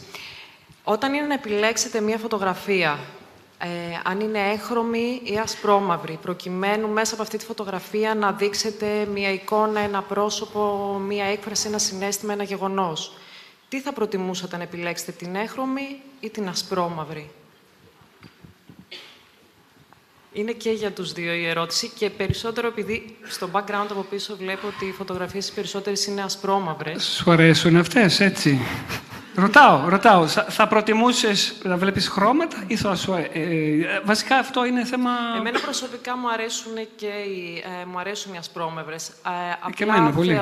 ήθελα, αναρωτιέμαι αν η ασπρόμαυρη ή έχρωμη φωτογραφία μπορεί να δώσει μια μεγαλύτερη ένταση στον ναι. τρόπο με τον οποίο θέλουμε να αποκοινωνήσουμε ένα συνέστημα ε, που βλέπουμε στο πρόσωπο ε, ενός πρωθυπουργού ή μία εικόνα που είναι τελείως διαφορετικά τα χρώματα σε μία εικόνα όπως αυτή που δείχνεται από πίσω. Ναι, φυσικά. Αν αυτό παίζει ρόλο στην δική σας απόφαση. Εδώ, για παράδειγμα, βλέπουμε την αγαπημένη σου φωτογραφία μιας και Ναι, μία αγαπημένη απλώς επειδή... Που είναι μέσα στο χρώμα. Την, ακριβώς, αυτή η ασπρόμαυρη δεν θα λέει πολύ, δηλαδή θα λείπει πολύ από αυτή τη φωτογραφία. Αλλά α, γιατί βασικά το ασπρόμαυρο μάλλον είναι πολύ ωραίο να χρησιμοποιήσεις αν υπάρχουν περίεργα contrast και περίεργες ε, στιγμές, περίεργες εκφράσεις, περίεργες... Ε, εκεί θα μου άρεσε πάρα πολύ να μπορούσα να τη δώσω ασπρόμαυρη τη φωτογραφία, αλλά φυσικά η φύση της δουλειάς μας δεν μας το επιτρέπει. Απλώς, εντάξει, άμα τώρα μετά θέλεις να κάνεις ένα ωραίο δώρο στον Πρωθυπουργό, φωτογραφία, ένα άλμπουμ που έχεις κάνει backstage, ό,τι θέλεις, εκεί, εκεί κάνεις ό,τι θέλεις εσύ. Αλλά στις εφημερίδες δύσκολα αλλά φυσικά είναι πολλές φωτογραφίες, όπως είδαμε τις ασπρόμαυρες, πολλές. Εμένα μου αρέσουν πιο πολύ ασπρόμαυρες και από αυτές που βλέπω με χρώμα. Δημήτρη. Εγώ ποτέ δεν χρησιμοποιώ ασπρόμαυρες φωτογραφίες γιατί, όπως είπα, είναι καταγραφή και ε, της πραγματικότητας. Μια ασπρόμαυρη φωτογραφία θα επηρέαζε και το συνέστημα και, τα... και το αποτέλεσμα, ίσως. Ναι, ποτέ, ποτέ δεν χρησιμοποιώ ασπρόμαυρες φωτογραφίες στη δουλειά. Μερικές δικές σου φωτογραφίες είναι πολύ ωραίες, ας πούμε, τώρα. Που τη βλέπεις μάλλον, δεν, δεν την είχες σκεφτεί, αλλά τώρα που τις βλέπεις δεν είναι πολύ ωραίες. Επίσης, στο φωτορεπορτάζ υπάρχει έτσι και ένα ότι κάνεις, ας πούμε, μια φωτογραφία, άμα είναι τελείως λάθος η φωτομέτρηση, λάθος το white balance, οπότε την κάνεις, ας πούμε, και σώζεται και, και τη χρησιμοποιείς. Περνάει, σίγουρα. Ωραία, σας ευχαριστώ πολύ. Σας ακούμε. Ε, γεια σας. Εγώ απευθύνομαι και στους δυο σας, γιατί από ό,τι κατάλαβα παραδεχτήκατε ότι η σχέση σας με το αντικείμενο της φωτογραφίας σας, δηλαδή τον κύριο Μητσοτάκη και τον κύριο Τσίπρα, τον Πρωθυπουργό, ε, δεν είναι μόνο επαγγελματική. Δηλαδή δεν είναι φωτογράφος, Πρωθυπουργός. Άρα, αν, θέλω να σας ρωτήσω αν σας έχει τύχει να επηρεάζει αυτό τη δουλειά σας αν, ας πούμε, δεν συμφωνείτε με μια πολιτική απόφαση. Αν ηθικά σας επηρεάζει το να φωτογραφίζετε έναν πολιτικό με τον οποίο μπορεί να μην συμφωνείτε κάποια στιγμή; Εγώ πάλι είμαι σε δύσκολη θέση. Γιατί μία φορά έγινε κάτι που εγώ ήμουν σε, αισθανόμουν πολύ σε δύσκολη θέση. Και αρνήθηκα να βγάλω φωτογραφίες. Και αυτό ήταν πολύ κακό από την δική μου πλευρά, professionally, από την δική μου ως φωτογράφο πρωθυπουργού, αλλά με καταλάβανε στο γραφείο τύπου και εντάξει. Ήταν η στιγμή που έγινε την υπογραφή για την εξόριξη ε, υδατραν, πώς το λένε, από την Κρήτη. Πώς το λέμε στα ελληνικά; Υδατανθράκων. Υδατανθράκων από την Κρήτη. Που εγώ ως βιολόγος που αισθάνομαι ότι αυτό το πράγμα θα είναι πολύ κακό για τη χώρα, και για τη φύση της χώρας, γιατί είναι κάτι που μπορεί να γίνει πολύ επικίνδυνο, μπορεί να γίνουν πεταλοκυλίδες που ξέρουμε ότι θα κάνουν κτλ.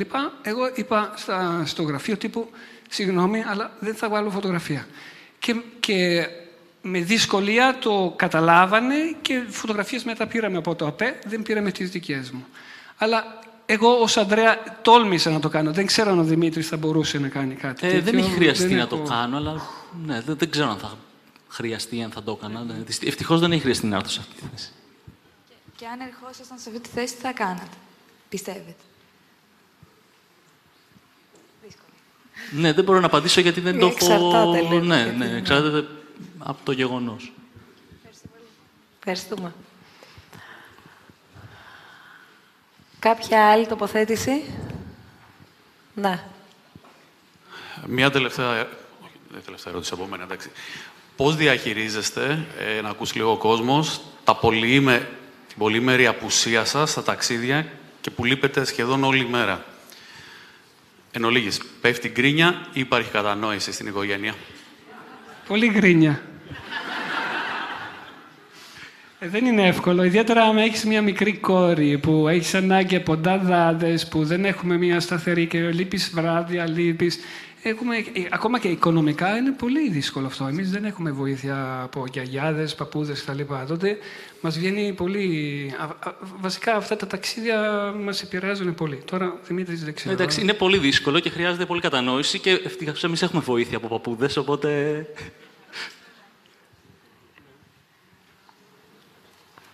Το μικρόφωνο στον κύριο, παρακαλώ. Και έχουμε κάποιο άλλο ερώτημα; Όχι, οπότε είναι η τελευταία ερώτηση. Και εσείς, εκεί. Γεια σας. Θα ήθελα να κάνω δύο ερωτήσεις. Η πρώτη είναι αν έχετε καθόλου ελεύθερο χρόνο. Έχετε και δύο οικογένειες. Νομίζω μόλις απαντήθηκε. Απαντήσαμε. Ωραία. Και η δεύτερη είναι άλλη φύσεως. Ε, θα ήθελα να μου πείτε τι συμβουλή θα δίνατε ο καθένας από εσάς σε κάποιον νεαρό φωτογράφο που θα έκανε τα πρώτα του βήματα τώρα. Τι, θα, τι συμβουλή θα δίνατε για τα πρώτα του βήματα; Εγώ θα, εγώ θα έλεγα ότι πρέπει να, να αποφασίσει και να δει τι είναι αυτό που του αρέσει και να, να προσπαθήσει να το ακολουθήσει και να το εξασκήσει. Ακόμα και αν δεν θα βγάζει χρήματα στην αρχή, να το ακολουθεί και να εξελίσσεται και να προπονείται, ας το πούμε, πάνω σε αυτό που τον ενδιαφέρει να κάνει. Και ποτέ δεν ξέρεις τι μπορεί να, να γίνει. Ε, σύμφωνο. Ε, βασικά είναι όπως σε όλα τα επαγγέλματα, εγώ πιστεύω. Αν έχεις ένα πάθος, αν έχεις κάτι που πραγματικά θέλεις όσο μπορείς να το κυνηγάς για να το καταφέρεις. Και πολλές φορές δεν τα καταφέρεις και η ζωή θα σε πάει κάπου αλλού. Και εμένα η ζωή από τη φύση τώρα με πήγε στην πολιτική. Αλλά δεν σημαίνει ότι δεν μου αρέσει αυτό. Απλώς αν είσαι λίγο ευέλικτος αλλά, αλλά και έχεις ένα focus σε κάτι και θέλεις να το καταφέρεις, ε, το κυνηγάς. Συνέχεια, συνέχεια. Να είσαι έξω, να πας, να φωτογραφίσεις. Τα κινητά τα έχεις, ε, μπορείς να στείλεις γρήγορα φωτογραφίες παντού και θα φαίνεται το όνομά σου σιγά σιγά σιγά και άμα είσαι πάρα πολύ ε, καλός, έχεις καινούριες ιδέες, ακόμα και όχι, αλλά κάτι θα, θα φανεί αμέσως και σιγά σιγά θα, θα, θα έχεις, βασικά είναι και πολύ σημαντικό να έχεις από τους γύρω γύρω σου να έχεις μια ανταπόκριση και να αισθάνεσαι, oh, ναι, μάλλον κάνω καλό. Ε, τότε προχωράς, προχωράς, προχωράς. Μέχρι που θα φτάσεις σε ένα σημείο που είσαι ικανοποιημένος. Ναι. Σας ακούμε. Καλησπέρα. Ε, θα ήθελα να ρωτήσω, επειδή και οι δύο είπατε ότι ως ένα βαθμό τουλάχιστον συμπλέτε πολιτικά με, τους, ε, με τον κύριο Μητσοτάκη και τον κύριο Τσίπρα αντίστοιχα και ανθρώπινα συμπάσχετε μαζί τους, αλλά και φυσικά ως επαγγελματίες έχετε ένα ρόλο να αναδείξετε τον εκάστοτε πολιτικό άνδρα που φωτογραφίζετε. Οπότε θα ήθελα να σας ρωτήσω πώς νιώθετε όταν μια φωτογραφία που βγάλατε γύρισε μπούμεραγκ πολιτικά είτε στον κύριο Μητσοτάκη είτε στον κύριο Τσίπρα και δεν σας κρύβω ότι έχω κατά νου την πρόσφατη φωτογραφία του Πρωθυπουργού με τη σύζυγό του μπροστά από την εμβληματική φωτογραφία του Γιάννη Μπεχράκη. Ευχαριστώ. Ναι, ε, αυτό που με ενοχλεί πολλές ώρες είναι μια φωτογραφία που έχω τραβήξει ξέροντας ακριβώς πού ήμασταν, τι είχε συμβεί, να την παίρνει κάποιο μέσο και να την, να την παραποιεί. Αυτό θα μπορούσα να πω ότι έτσι με ενοχλεί όταν συμβαίνει. Ε, φυσικά αυτό είναι κάτι που σε ενοχλεί και προσωπικά, αλλά από την άλλη ε, δεν, μπορούς, δεν, δεν μπορείς να τα αλλάξεις τα πράγματα. Δυστυχώς έχουν γίνει. Ε, εσένας σε έχουν καλέσει να κάνεις μια δουλειά, την έχεις κάνει, έχεις κάνει όσο μπορούσες καλά τη δουλειά σου. Ε, μετά όλα αυτά που συμβαίνουν αργότερα δεν είναι πια στο χέρι σου. Δεν είναι ότι θέλω να πω δεν με ενδιαφέρει, αλλά από την άλλη αυτό μου δίνει σαν ένα, ένα, ένα stop σε αυτό το κακό συνέστημα που θα μπορούσε να... Αλλιώς δεν μπορείς να, να αισθάνεσαι. Ιδιαίτερα εγώ, συγγνώμη, αλλά έχω δουλέψει τέσσερα χρόνια που είχε πολύ πίεση πάνω στο Πρωθυπουργό. Πάρα πολλές φωτογραφίες την έχουν χρησιμοποιήσει για αρνητικά, πάρα πολλές... Ε, δεν θα, ε, δεν θα είχα αντέξει ούτε εγώ ούτε ο ίδιος. Δηλαδή κάποια στιγμή πρέπει να πεις να κάνεις ένα stop και τότε κλείνεις λίγο. Ωραία, έχει γίνει, εντάξει, τι να κάνουμε. Αυτό. Δύο ακόμα ερωτήσεις. Πάνω και εδώ. όσο υπάρχουν ερωτήσεις θα τις ακούμε. Καλησπέρα σας. Ε, δεδομένου ότι ο Γιάννης Μπεχράκης είναι πολύ μεγάλος φωτογράφος, ακριβώς επειδή πάντοτε στι φωτογραφίες του και ιδιαίτερα σε αυτές το προσφυγικό, υπάρχει ένα στοιχείο, το στοιχείο της ελπίδας. Και στη φωτογραφία του πατέρα, ο οποίος γυρνάει και φυλάει το παιδί του, αλλά και ακόμα και στις φωτογραφίες με, με τις βάρκες στο Αιγαίο, που υπάρχει η μεγάλη πανσέλινο ή ο μεγάλος ήλιος ο οποίος υπάρχει πάντα το στοιχείο της ελπίδας. Ε, στη δική σας δουλειά, εσείς περιγράψατε, ο, ο φωτογράφος του κ. Μητσοτάκη, ε, νομίζω ότι ε, μας είπατε ότι δίνετε έμφαση στη λεπτομέρεια, στο σημείο. Ο ΔΕ ε, κ. Μπονέτη μας είπε ότι δίνει περισσότερο έμφαση στη σύνθεση. Θα θέλετε να μας πείτε ποιο στοιχείο της καταγραφής που κάνετε θεωρείτε ότι διαφοροποιεί και χαρακτηρίζει ιδιαίτερα τη δική σας δουλειά, του καθενός χωριστά; Δεν κατάλαβα. Γιατί να δω, γιατί είπα να κάνω ε, στη σύνθεση, δηλαδή τι θες να μου πεις, συγγνώμη, Όχι, μάλλον δεν καταλαβαίνω σωστά. Η μεγάλη εικόνα, το τοπίο, ας ναι. πούμε, ε, ενώ... Ο, ναι, αλλά το Πρωθυπουργό δεν μπορώ τώρα να το δείξω με μεγάλο... Εντάξει, φυσικά μου άρεσε η φωτογραφία που είναι στη, στην Ελούδα με τον Ελσίση, τον Αίγυπτο Πρόεδρος. Να το αναδιατυπώσω. Ε, Ποιο μια... στοιχείο θεωρείτε ότι είναι ιδιαίτερα προσωπικό στη δουλειά που κάνετε, δεδομένου ότι οι φωτογραφίες που δίνετε πάντοτε περνάνε και από άλλα φίλτρα πριν φύγουν, περνάνε και από άλλα μάτια. Το ιδιαίτερο στοιχείο που προσπαθείτε να δώσετε κάθε φορά. Ναι. Εγώ θα έλεγα ότι επικεντρώνομαι στο... στον άνθρωπο και στην προσωπικότητα. Δεν επικεντρώνομαι σε ένα συγκεκριμένο ας το πούμε, σημείο, σε, δηλαδή, σε ένα κοντινό, ας το πούμε. Απλά προσπαθώ να δείξω το ότι και οι πολιτικοί είναι άνθρωποι, ας το πούμε. Ότι είναι πολύπλευρος ο χαρακτήρας, δεν είναι μόνο αυτό που βλέπουμε ε, και εγώ το ίδιο. Μάλλον αυτή είναι η μεγάλη αλλαγή που έχει γίνει, όπως είπε και ο Θανάσης πριν, από τους προηγούμενους φωτογράφους που πιο πολύ έβλεπες ε, χαιρετούρες. Άμα κοιτάς μόνο αυτές τις φωτογραφίες, βλέπεις πόσο, πόσο πολύ δίνουμε δυνατότητα, ε, πόσο προσπαθούμε να δείξουμε ανθρώπους, όχι πρωθυπουργούς. Δηλαδή, πολλές φορές δεν σκεφτόμαστε καν ότι είναι πρωθυπουργού. Για μας είναι ένας άνθρωπος που έχουμε τόσο πολύ μπροστά μας, κοντά μας, να τον ο Αλέξης, όχι ο, ο κύριος Τσίπρας, πρωθυπουργός. Κατάλαβες. Δεν ξέρω. Σας ακούμε πολύ σύντομα μόνο. Δεν έχετε μικρόφωνο.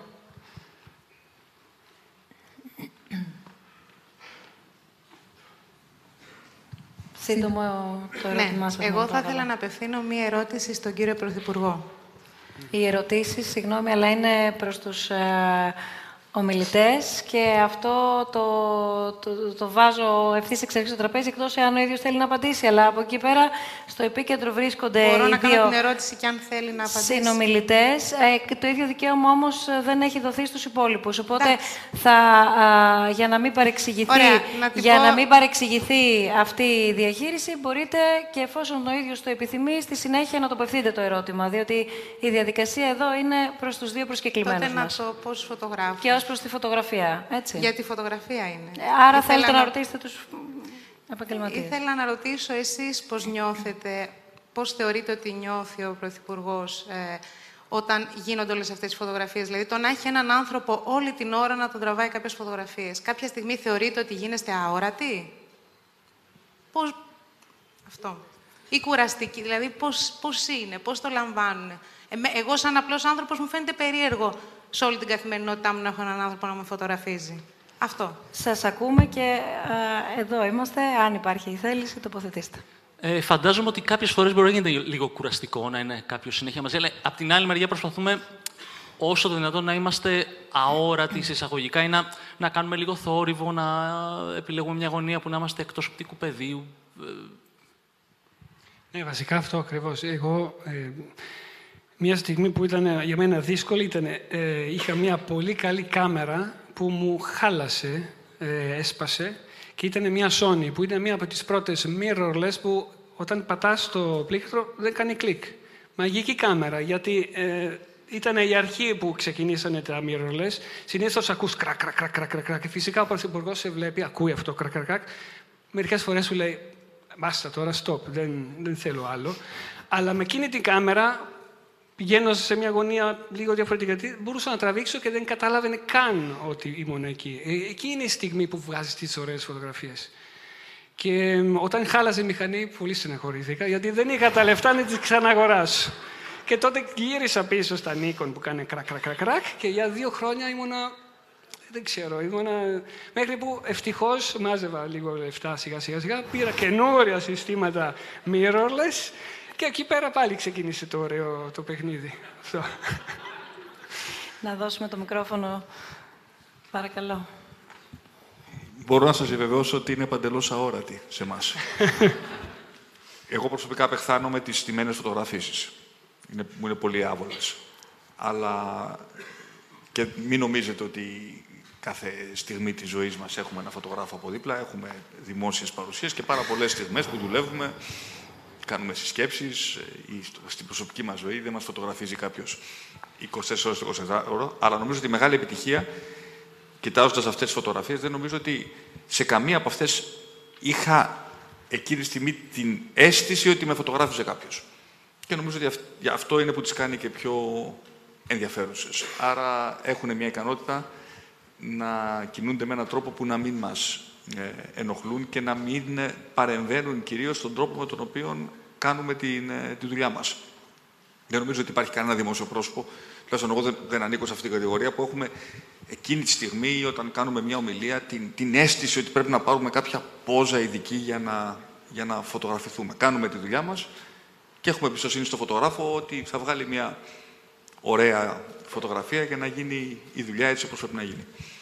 Σας ευχαριστούμε πολύ και ευχαριστούμε πάρα πολύ όλους και όλες που ήσασταν σήμερα εδώ μαζί μας. Ευχαριστώ θερμά Δημήτρη, Ανδρέα, Ανδρέα Μπονέτη, Δημήτρης Παπαμίτσος, Δημήτρης Παπαμίτσος, Ανδρέα Μπονέτη. Πραγματικά ήταν πολύ απολαυστική η συνεργασία μαζί σας, αλλά και η συζήτηση μαζί σας. Το επόμενό μας ραντεβού δίνεται στις 18 Δεκεμβρίου. Εκεί θα μιλήσουμε άλλη γλώσσα, τη γλώσσα του παράλληλου και ιδιαίτερου κόσμου του YouTube και παράλληλα, κλείνοντας δύο χρόνια, θα, θα το γιορτάσουμε λίγο. Να είστε εκεί. Σας προσκαλούμε μαζί με όλο τον υπόλοιπο κόσμο για πάρτι σας, θα λέγεται το πάρτι μας. Άρα είναι ένα πάρτι για όλους μας. Και θα συζητήσουμε για όλα όσα συμβαίνουν, ξαναλέω, σε αυτή τη νέα πλατφόρμα. Ακούσαμε νωρίτερα και τους επαγγελματίες εκεί, συναδέλφους, να λένε για τα multimedia και το βίντεο. Νομίζω ο Θανάσης δεν με ακούει τώρα, αλλά είσαι προσκεκλημένος Θανάση και εσύ το, το Δεκέμβριο και το ρόλο που παίζουν οι αλγόριθμοι. Γιατί και οι αλγόριθμοι πολλές φορές μας κατευθύνουν ακόμα και πώς θα ψηφίσουμε. Μας επηρεάζουν πολιτικά. Βλέπουμε βιντεάκια στο YouTube και δίπλα βγαίνουν διάφορα παράλληλα άλλα παρόμοιου περιεχομένου α, υλικό, ουσιαστικά βγαίνει, και το ένα οδηγεί στο άλλο, πέρα από μια μουσική που θα οδηγήσει σε μια καινούργια μουσική, υπάρχουν και άλλα. Και πάει πολύ παραπέρα όλη αυτή η ιστορία. Οπότε όλα αυτά θα τα συζητήσουμε αναλυτικά την Τετάρτη 18 Δεκεμβρίου. Σας ευχαριστούμε πάρα πολύ. Καλή συνέχεια σε όλους. Καλό βράδυ.